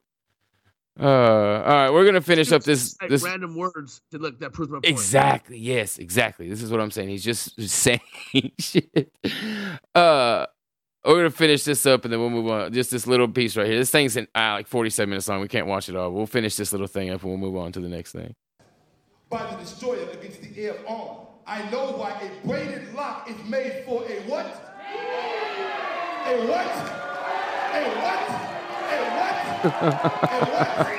He has air right there out the Look, his side ain't got no air horn though. They ain't they aren't fucking hype like the other side. They ain't got no fucking air horn. You are not accustomed to looking at the real thing. You are now looking at the real thing. You are now looking at the real thing, young brother. you are now looking at the real thing. But yeah, there you go. That's the nigger version of the pagan versus Christian debate right there, man. You seen it first. Black Hebrew Israelites uh battle with Egypt niggers. I don't even know what you I call them. be either Kemet. bro. Huh? Want to be either of those things. I just want to live in a place where I can drive. Like, obviously, I don't want to live in the city, but I don't think there's any of those like in uh, Oklahoma. I don't think there's anywhere I could drive to Lawton, Oklahoma City, or Tulsa, any of the big cities. I don't think they have these niggers out on the street corners screaming at people. I want to encounter them so bad, so bad. I want to walk up on a group of Black Hebrew Israelites doing their bit. I mean, dude, I would just, I would just fucking, I would have to sit down for a second because I would be so overwhelmed with joy. I'd have to sit down and collect myself and be like, okay, now here's my chance to really get to interact with these fucking motherfuckers. Because I think it would be a blast, dude. I think it would be a fucking blast to sit there and argue with these silly fucking niggers about their weird version of fucking whatever that shit is that they believe. Uh, well, you are a, uh, a niggerologist, you know. I, dude, I'm telling you, dude. yes, and I, I think it would be, uh, I think it would be fun, man. I think it would be fun. Uh, so do you remember a while back? I don't know. You may not. You might have been on this show, but I don't remember if you were for sure or not. But a while back, I played a video of a of a nigger from Louisiana running for the U.S. Senate, smoking a blunt for his campaign ad. Have you seen this? Well, yeah, and he made a new one. Have you seen the new one? That's what we're. Yeah, no, we're about to talk about it right now. I've got it pulled up. Yeah. So, so you're talking about the old one, right? Not the new one. Well, I'm just giving a little. Yeah, I'm giving a little pr- uh, Yeah, right? The old So, one, he smoked a blunt on the TV and was like, "Yeah, nigga, yeah. you vote yeah. for me." It's like vote for a motherfucking crack know, dealer. OG nigga. yeah, it's like vote for a crack dealer, right? You vote for me, not only will we be giving out free crack pipes, but you'll have an actual crack dealer in office. Holy shit! But yeah, but like I, I haven't even talked about it yet either, dude. I, I just heard about this shit. This It's is the, disgusting. The new one is is gay, dude. it's it's uh you know this is just further uh we're just uh sl- what slouching further towards the collapse right that's what this is right this is like uh this is the yeah this is the bridge that's like uh going through many many minor uh structural failures until they all add up into one catastrophic failure right and that's what we're like I like I, I used the toilet paper wick analogy a while back and like that's exactly what you're seeing here having these drug dealer niggers, these niggers smoking pot on their fucking uh campaign everywhere. ads, trannies. We're gonna get to that next. Yeah, that's what the the, the rest of this fucking show is probably gonna be about tonight. It's just the slouch toward collapse and the the just absurdity of this fucking clown world that we live in. But yeah, a Louisiana candidate for the U.S. Senate has burned a Confederate flag in a powerful campaign. How much do you want to bet? How much do you want to bet, Mr. Whitetuber? I haven't even seen this video. I just recognized who that nigger was when I seen his face, and I was like, "Oh, this is Blunt nigger. This is Blunt Mayor." Yeah, Uh, that's what I said too. It's and- blunt nigger. It has to be. and so they say he burned a Confederate flag. How much do you want to bet he didn't even burn a Confederate flag? He probably burned a battle flag, right? He probably burned the Tennessee rebel flag, but that's not the Confederate flag. This nigga's too stupid to even know what he's talking about. The Confederate flag was, uh, it had the 13 stars and uh, three bars on it. I think there was like uh, Yeah. two white and one red. I can't remember exactly how it was, but yeah, I guarantee you that's not what he burned. The flag everyone knows is is the battle flag. Yes, it's not the Confederate flag. It's the Tennessee It's not- battle flag. It's the battle flag of the Tennessee rebels. Exactly. So yeah, let's see this stupid fucking toad shenanigans. They said we hold these truths to be self-evident that all men are created equal. What Here the Louis- fuck?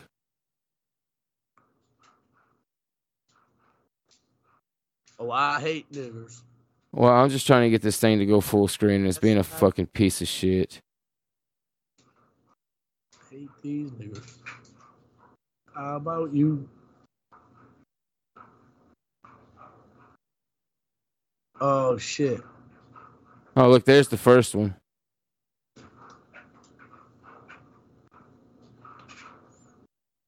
That's the smoking pot one right there. You know what? I promise you, no, John, his IQ is too low. He's gonna fuck up. His next video, he's gonna slap a bitch. Watch. yeah, he's just gonna slap a bitch right in the fucking face. But this one doesn't have. I can't find the uh Confederate flag one. Oh, there it is, dude. This is not gonna let me because I'm not logged in over here. What the fuck ever. Why is this being such a piece of shit here? Let me reload the page. That's probably the problem. Let me reload the page. They will fire.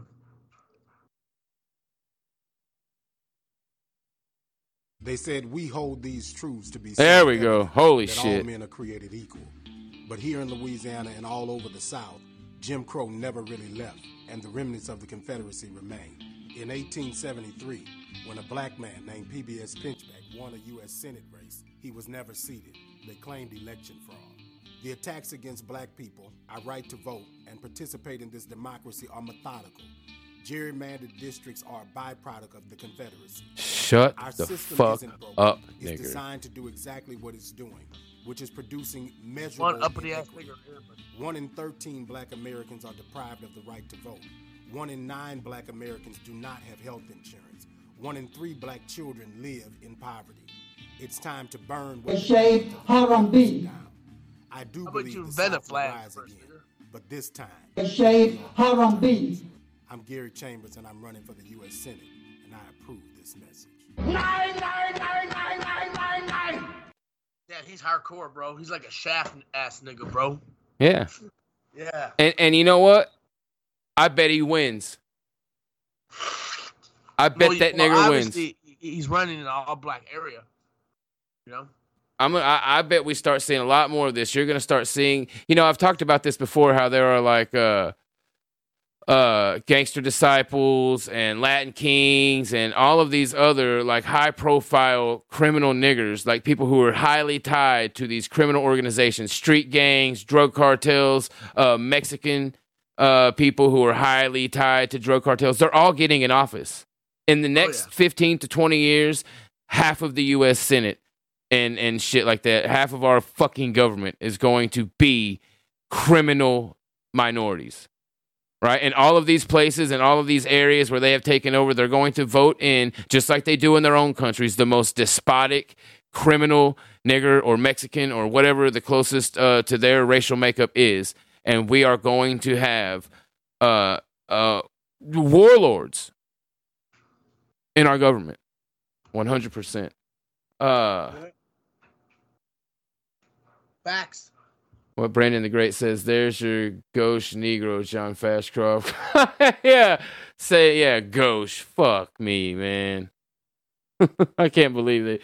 Uh, okay, so thank you very much to Finkelstein, says Fashcroft. Fun round trip ticket to meet the nigger Hebrew Israelites in Times Square, dude. That would be amazing. If I could make that happen, uh, I would absolutely record it. That would be fucking amazing to fly and just to find like uh what's the name of that one group? Israel United in Christ ISUPC or whatever they call themselves. Uh but yeah man this is this is uh this is the future of American politics. Big fucking fat disgusting blurple niggers smoking blunts and burning the flags of our our fucking fallen uh ancestors in our face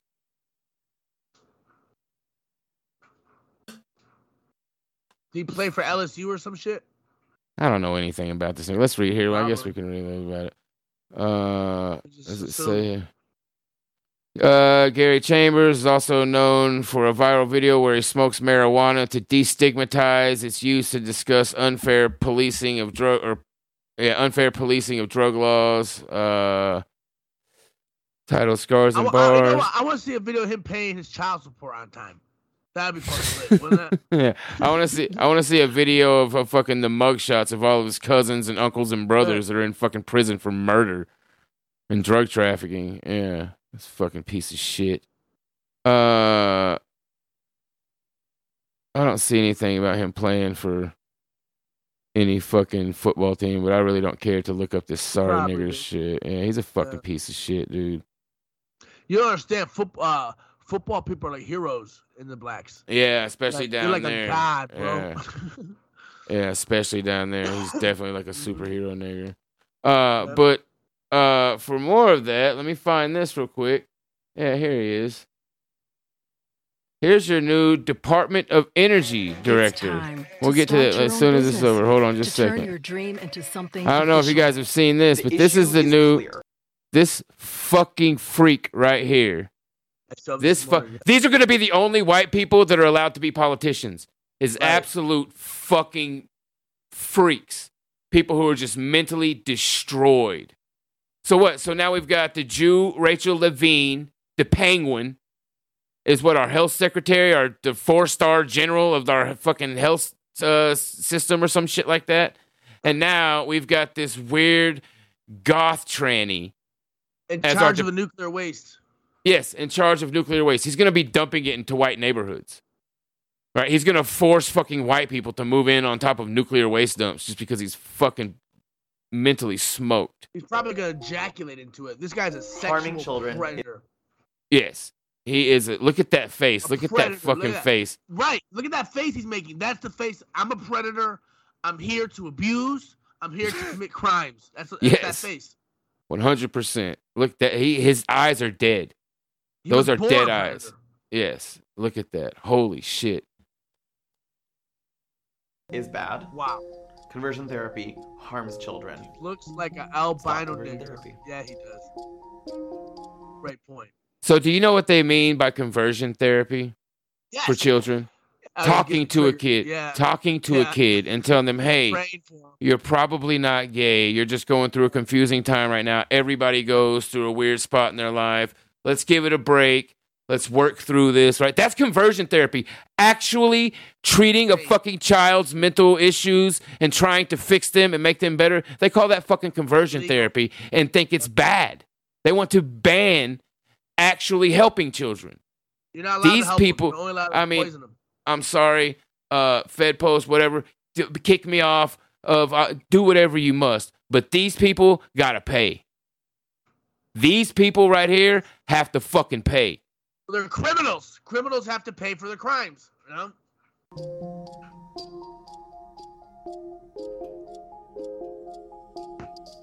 This is fucking. I will Look never forget fucking the day um, that I learned that I was just a little bit different than all of the other little boys that were um, around me. While digging through the trash, my friends and I uh, found a Playboy. I felt myself so holy and righteous that it just didn't affect me. That, wow, I had gone to church so much that this I want to whip his ass so bad. horrible temptation, which was, you know, making all of my friends very excited, was was useless on me. And so I immediately went and tattled to my parents. My father, beaming with pride, uh, told me that if I ever had those feelings, though, I should talk to him about them, and we would pray about it. I Right there, his father ruined him. Right there at that moment. without thinking, looked at my father and said, Well, I sometimes have those feelings when I think about Dale. And I just said it that matter of factly because I didn't put two and two together that what I was doing was. Who abused you? My Who abused you, that very well. Dude? Somebody, yeah, It- yeah. I think his father probably molested him. Either that or his uncle or somebody abused this dude. You don't, and that that's not. step in at Because here's the deal. I first of all, I'm gonna say I don't believe that people are really born gay. I don't. I think it's a severe mental illness and a spiritual sickness, and most of them are abused sexually, right? But some uh, percentage of people aren't necessarily abused sexually, but they are fucked up mentally, and they never get the proper the conversion therapy or whatever the fuck they want to call it. They never get the proper coaching and attention and uh, and and ass whoopings. That's it. That is a huge part of it, and discipline and structure and things like that that help kids through these things. Right? They never get any of that. The world just plays into it and drives them further insane. So I don't believe in uh, the idea that people are like born gay. I don't think that that's true. I think this is because of uh, uh, mental or physical severe trauma. Right? That's that's my that's my personal opinion. Um, and you even for the ones who weren't seriously physically sexually abused. Like the ones that we want to call like, like quote unquote a normal gay, like the, the the faggots that wear like khakis and polo shirts and try to present themselves as normal dudes, right? Those guys, the ones that the, the example, the very, very, very rare example that that fucking Jews try to throw in your face as like a normal gay couple, the very rare example, they don't end up like this guy, right? They're not like, and they're still they're fucked up mentally, and they still aren't as fucked up as this guy. So he was abused. He was physically abused severely because of how he fucking ended up. You don't end up in a goth fucking wedding dress with your head shaved looking like a fucking demon without severe abuse. and say that like hitting Sam isn't working. Um, we need to do something more scientific, and that was when we found conversion therapy. Look at that ridiculous like gauntlet thing he's wearing around his neck. Just to spite everyone. He's antisocial.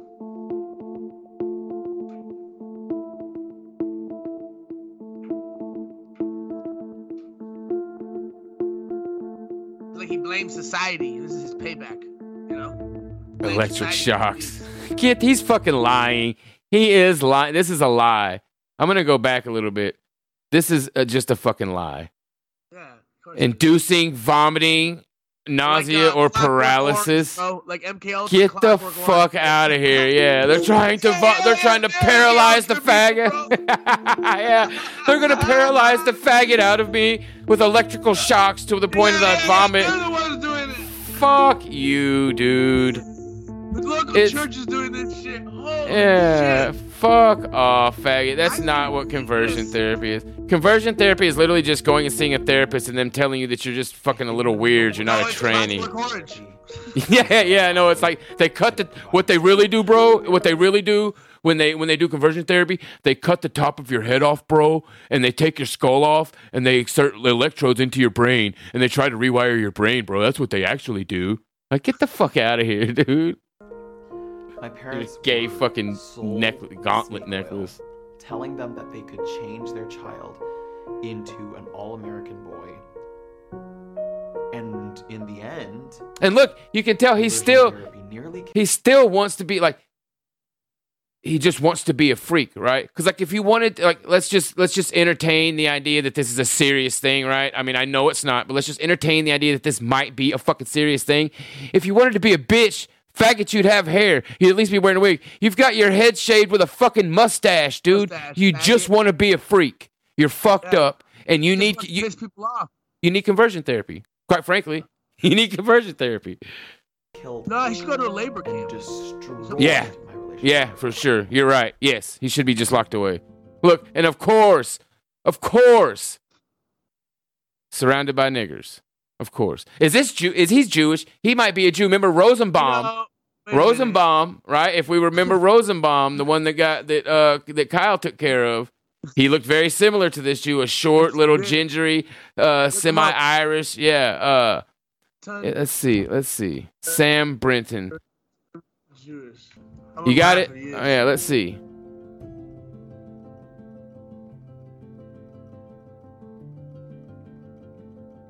The Trevor Project recently released a survey that found two out of three LGBTQ youth said someone has tried to change their sexual orientation or gender identity. Yeah, they're trying to help you, not be a fucked up said that they person. were in formalized conversion therapy, and in a And zero percent reported being Seven percent of transgender and non-binary youth who've experienced conversion therapy have attempted suicide this past year alone.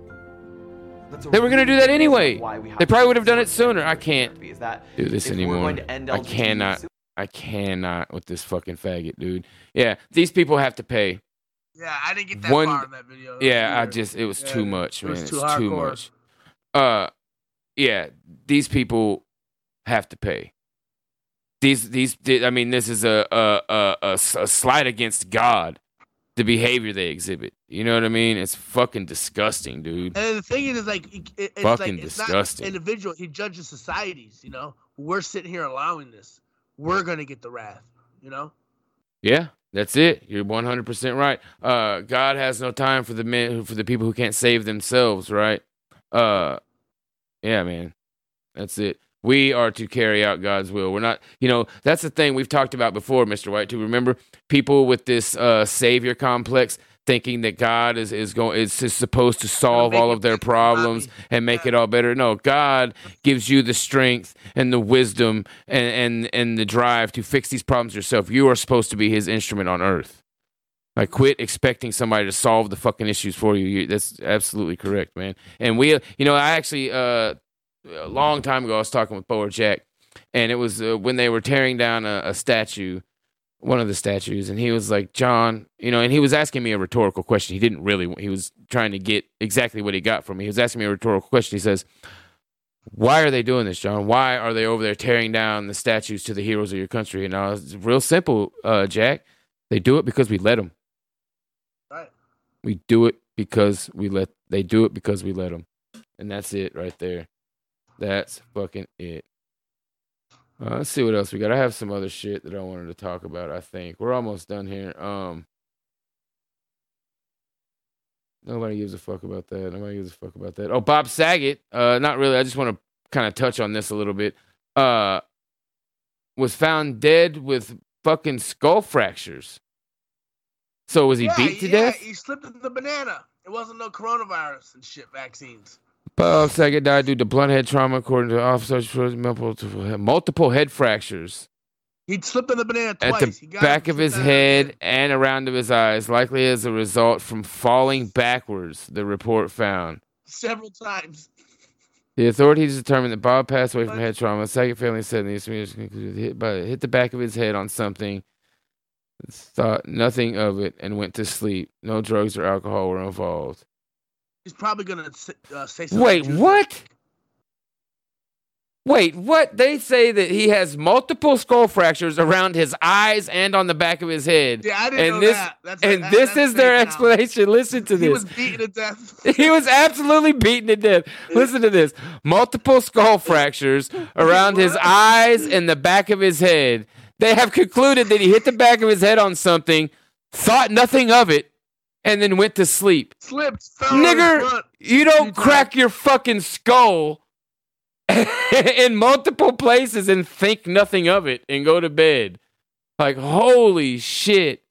Like, why did they kill this Jew? Was he about to come out with some Epstein shit? Because he's 100% a Jew. You know what? You know what? Maybe a higher up Jew was like fucking him and got carried away or something. Yeah, they were doing like some weird Jewish sex ritual. Yeah, and, he, he's the lower level nobody. He just got like whatever, you know. Yeah, I know he's an. Uh, Mises says he's an extra degenerate kike. Yeah, one hundred percent. Uh, something fucking weird happened right there, man. Something fucking weird happened. Yeah, some Jew pulled his fucking card for whatever. see, see how they release it to let the others know to stay in line? Yeah, we will like- literally release an autopsy. Say you got your head cracked, and nothing's Yeah, gonna happen. we will tell the world. We will tell the world that your hair, your skull was fractured in multiple places, front and back, the back of his head and around his eyes. and then we'll tell people you bumped your head and you know just you know went to bed not thinking nothing. All the Jews give these people black eyes. Remember the weird black eye call? Yeah, hundred percent, man. It's like the black eye or the broke eye. You know, he got the broke eye. Holy shit. We got a question from the chat from Brother Finkelstein. Says, Question for White Tuber. In your video today about the faggot ginger, you showed a faggoty BDSM furry photos. That was not really the same guy, right? Very funny it either way. It is the same guy, Johnny. That guy that you were talking about, uh, the the the, the waste The Department guy, of Energy, yeah. Yeah, look up the picture. He like fucks this guy in the ass who like dresses as a dog, bro. It's like Here.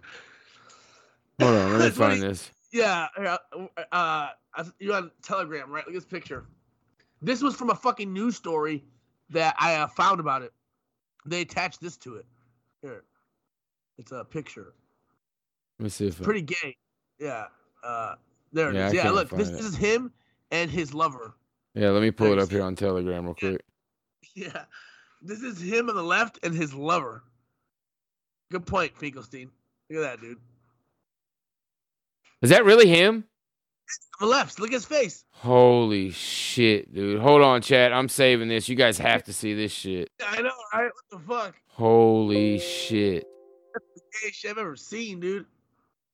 So he's like a super degenerate, bro. That's right. He's like a super extra degenerate.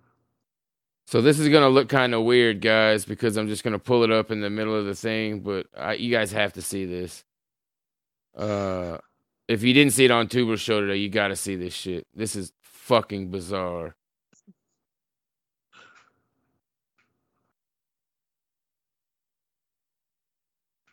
This can't be right, man. This is such a This disgrace. this motherfucker, this fucking freak, is in your government. This fucking freak is in your government, and there are still silly bastards out there that think that their government is worth like trying to to to co-opt and circumvent and, and infiltrate. Like when things like this, when demons and beasts like this exist in your government, it's all it's over. It's it's done. It has to be burned to the ground. It has to be burned to the ground. This faggot shit is what brings down nations every time. Yeah, you know, is I, end of the line. yeah, every time, you know, Rome, you know, we've heard about it uh, at nauseum. This is what happens. Mouse Utopia, even in the Mouse Utopia experiment, this is what happens at the at the at the final stage of the degeneration of a society. Rampant homosexuality. It is a sign of the fucking end, dude. It is a sign of the fucking end. Rampant homosexuality. We have turned away from God. And yeah, it all has. That is why collective action is so important. That is why getting active in, in real life, building your local communities, building white social support networks, building a parallel structure underneath this rotten fucking husk of a country is our number one goal. More so than anything else, is building those relationships and those structures and those support networks for one another because that's what we need, guys. That's what we need more than anything. We need unity, we need cohesion, and we need support networks. And that is our prim- primary goal. That is goal number one for us as as white dissidents in this country right now. Is collectivizing, strategizing, and networking and building something underneath what what, what this this this rotten system, right? But man, brother, uh, I think man, we're pretty close to the end of it here. Uh, I mean, real quick, we can talk about this real quick. Uh, let's see what you think about this, man. I don't really know what to make of it because here's my opinion on these things, right? My opinion, uh, and this mostly, uh, this mostly uh, relates to China. This opinion that I'm about to give, this is mostly uh, uh, an opinion relating to China. My opinion on these big saber rattling wars is that, um, especially when it comes to the U.S. and China, they will never actually go to war with one another because their economies are so interdependent. But I was looking at this thing a while back, and Russia's economy actually uh, isn't that much, right? It's not that much of the world economy. You know, U.S. and China basically make up pretty close to half of the entire world's economy, right? And Russia isn't that much. So I could actually see us financially being able to go to war with Russia. I don't know if militarily we could sustain it, but there's some uh, wild shit. Have you seen this? Uh, telling uh, any Americans to in Ukraine to get out within the next 48 hours. Hey, I think Oh, my- gonna happen. I don't. Yield Street. My gut feeling is no, bro. narrowing Right? That's always been my gut feeling about these huge world powers that have the ability to like destroy the earth. I think most of their saber rattling is fear porn to keep people uh, scared and, and on the air, you know what I mean, and, and distracted and shit. But um, man, you never you never fucking know, bro. Like like I said, when I looked at that thing, I'll see if I can't bring that thing up and I'll show that diagram real quick before we get out of here. The the relationship of world economies. But I mean, you never know with that fucking uh crazy fucking senile old fuck Joe Biden and that crazy nigress in there, you never know what could really happen, man. I always, my first gut instinct is like, no, these world powers aren't going to fight each other. It, it costs them, they will suffer more than they would ever win, right? Uh, financially and, and all that shit. So there we go. We Let's want see. to be crystal clear on this point. Any American in Ukraine should leave as soon as possible, and in any event, in the next 24 to 48 hours. We obviously cannot predict the future. We don't know exactly what is going to happen. But the risk is now high enough, and the threat is now immediate enough, that this is what prudence demands. If you stay, you are assuming risk with no guarantee that there will be any other opportunity to leave and there no prospect of a US military evacuation in the event of a Russian invasion. If a Russian attack on Ukraine proceeds, it is likely to begin with aerial bombing and missile attacks that could obviously kill civilians without regard to their nationality. A subsequent ground invasion would involve the onslaught of a massive force. With virtually no notice, communications to arrange a departure could be severed and commercial transit halted. No one would be able to count on air or rail or road departures once military action got underway. Now, again, I'm not standing here and saying what is going to happen or not happen. I'm only standing here to say that the risk is now high enough and the threat is immediate enough that prudence demands that it is the time to leave now. So there's that, and then we got one more thing I want to play. I think I got it. Yeah. Here's fucking Putin just totally flexing on France. He's like, I got your fucking president over here begging me to chill out. You know what I mean? Basically, and he and it, I'm gonna play this, and I want you, I want you to tell me what this reminds, if if this reminds you of anything. Uh, real quick, Finkelstein says facts. Texas has a larger GDP than Russia. Yeah, we're gonna look at it here in a second. It's wild. I always just assumed, uh, out of ignorance, that Russia had a lot bigger economy, world economy, than they actually have. But uh, also, thank you very much. Pagan Bear says Putin is a former student of the World Economic Forum. Just like Trudeau, if there is a war, it is to kill the people. If there is a war, it's to kill white people, like I believe the previous wars were about. Yeah, 100%, bro. I, I do not disagree with that at all. Uh, so here we go. Here's Putin just totally fucking flexing nuts. Uh, it's getting kind of sketchy. And I want you to tell me if this kind of reminds you, because it reminded me of something the, the moment I heard it. But let's see. You, we're gonna have to read it. I guess I can read it out for y'all.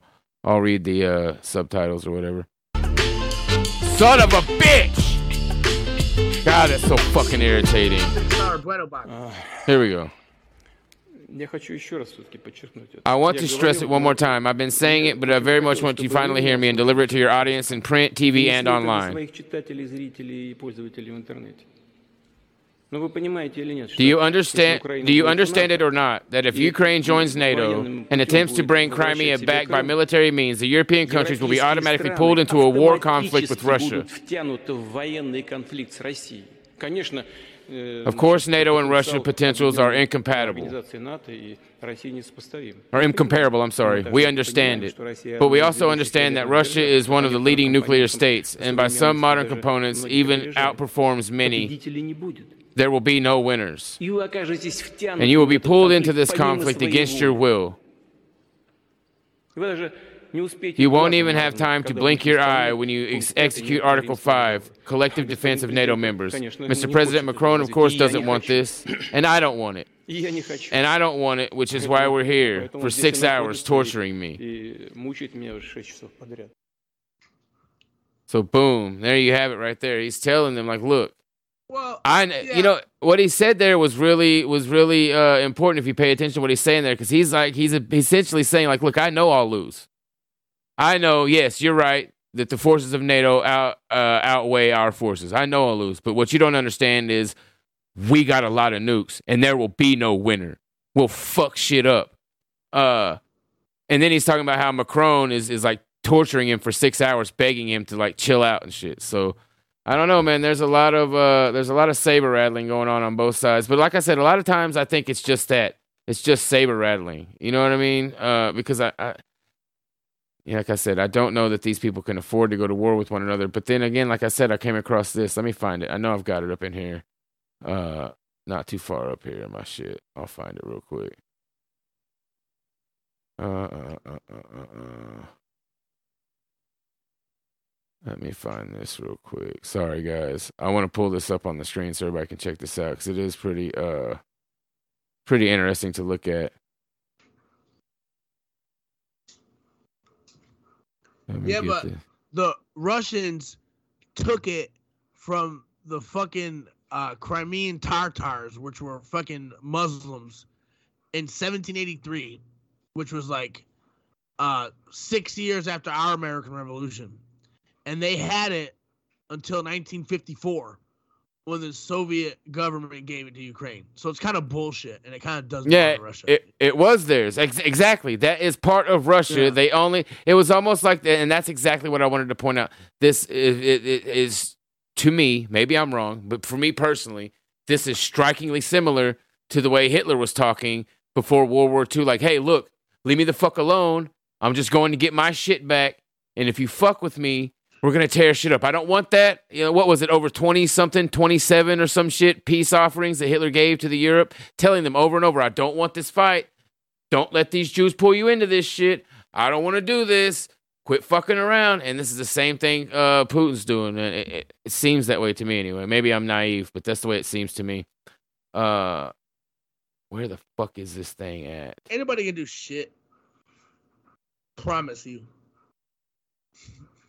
Yeah, that's that. That's my can do shit. uh. That's that's my uh, uh gut reaction to is like this is all just shit. Talk. They've shit been taking it for like five years now, haven't they? Remember? Crimea. Well, yeah, that's the same thing. fucking taken it- Yeah. That, that's the same thing I said about uh Taiwan or whatever the fuck it is that, that China's bitching about. I said this shit when all that was going on. Like, yes, Now that motherfucker China- belongs to China now. China's gonna take Taiwan. They're going to. China's gonna go in and take Taiwan, and America's not gonna do shit. Same thing with this. Russia's gonna take Crimea, and America ain't gonna do a fucking thing. These are just my opinion. This is just my gut uh it's, it's feeling. America in certain ways because like people always say like America did this. Well, a lot of time it was the Jews. Like like me and you didn't fuck China up. It was the Jews in this Right, motherfucker yeah. that tore China's ass apart. Yeah. The You system, right? Yeah, the American Yeah. system, not the American people. That's a, that's a, that is a, you're right, bro. That's a very important distinction to draw. You're you're 100 percent right. That is a very very important distinction to fucking draw. us over too. You know. So, in the overall world economy, the United States make up two uh, 22.94 trillion. China makes up 16.86 trillion, and Russia only makes up 1.65 trillion. So, you know what I mean? Like you can't like I uh China and the US obviously could not go to war with one another financially. The world couldn't take that. Like either if either one of those economies fall, the whole world's fucked. Right? We all know that. That's just like basic economic shit. So that's why I always said that about U.S. and China. But I think uh, if Russia fell, I don't really think that would. I don't think that would bother anybody, to be honest. Uh, maybe I'm wrong. I don't know, man. But anyhow, man, what were you gonna say, fucking- Bubba? Uh, Russia is, is just an organized crime state like Mexico. Yeah, You know, except for it's Jewish mafia over there. yeah, yeah. That is one thing that's about like, yeah, Putin is 100 percent like a Philo Semite. That is something that people have to remember. Putin loves him Jews. Uh, I mean, he did make Orthodoxy the official like religion of Russia or whatever, but still, he's still a Philo Semite. He's not based. He's not our guy. He's just a Philo Semite. Yeah, he's a Philo Semite, and a you know he's like the uh he's like the what's that fucking Jew's name? Uh, Kaufness, Nathan Kaufness, the Jew that's running like the American Conservative Party, who's trying to be like this radical nationalist Jewish version of nationalism in the in the Conservative Party. Uh, Nathan Kaufness is his name. Um, this motherfucker is just like the he's like the nation the Nathan Kaufness of uh of of Russia, right? That that's the kind of nationalism he has is the the Nathan Kaufness fucking Jewish nationalism of Russia. That's all he is. That's all he is. Yeah, he's a KGB agent and the whole nine. Yeah, he's a fucking yeah. But anyhow, man, we're uh we're a little bit even past the two hour mark, man. So uh you got anything you want to say on the way out of here, brother? Uh, good show. Yeah, it was really fun, dude. Thank you for coming on, man. It's always uh, fun to have you on and, and throw the shit back and forth with you, man. So yeah, guys, I hope y'all enjoyed that, man. Crazy shit. uh, Piper actually sent me some more information on the Sesame Street uh, MK Ultra nigger. So I'm gonna look a little bit further into that, and if it's if it's uh, some stuff that I didn't cover, we might do a little a little uh, brush up uh, segment on a, on a future episode. Uh, guys, if any of you all have um like image video editing skills, please give me a shout. I need somebody to make me like three just 30 second or so, maybe not even that, maybe 10 or 15 second bumpers because I want to break my show down into segments. I have three particular segments I want to make the show into, possibly four, but I may be able to use one of the graphics uh, interchangeably with the other one. Uh,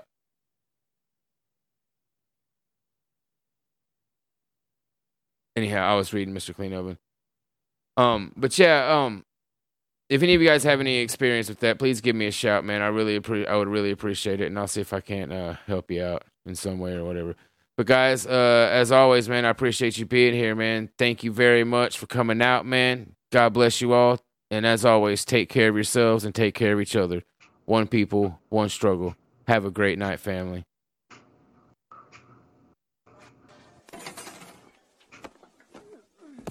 Fuck you, fuck you, fuck you. You're cool. And fuck you, I'm out.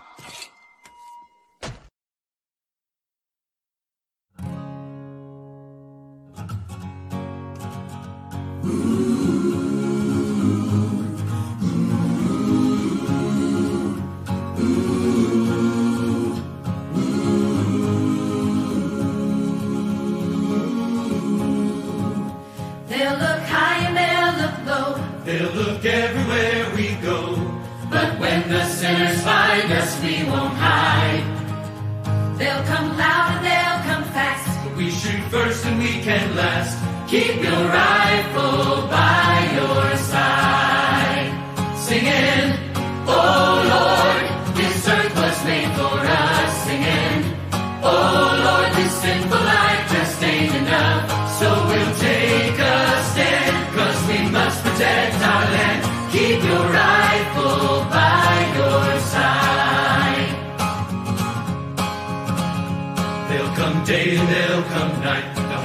Children in their sights. But if they don't have faith, their eyes are blind. They can scream and they can shout, but they can never smoke us out. Keep your rifle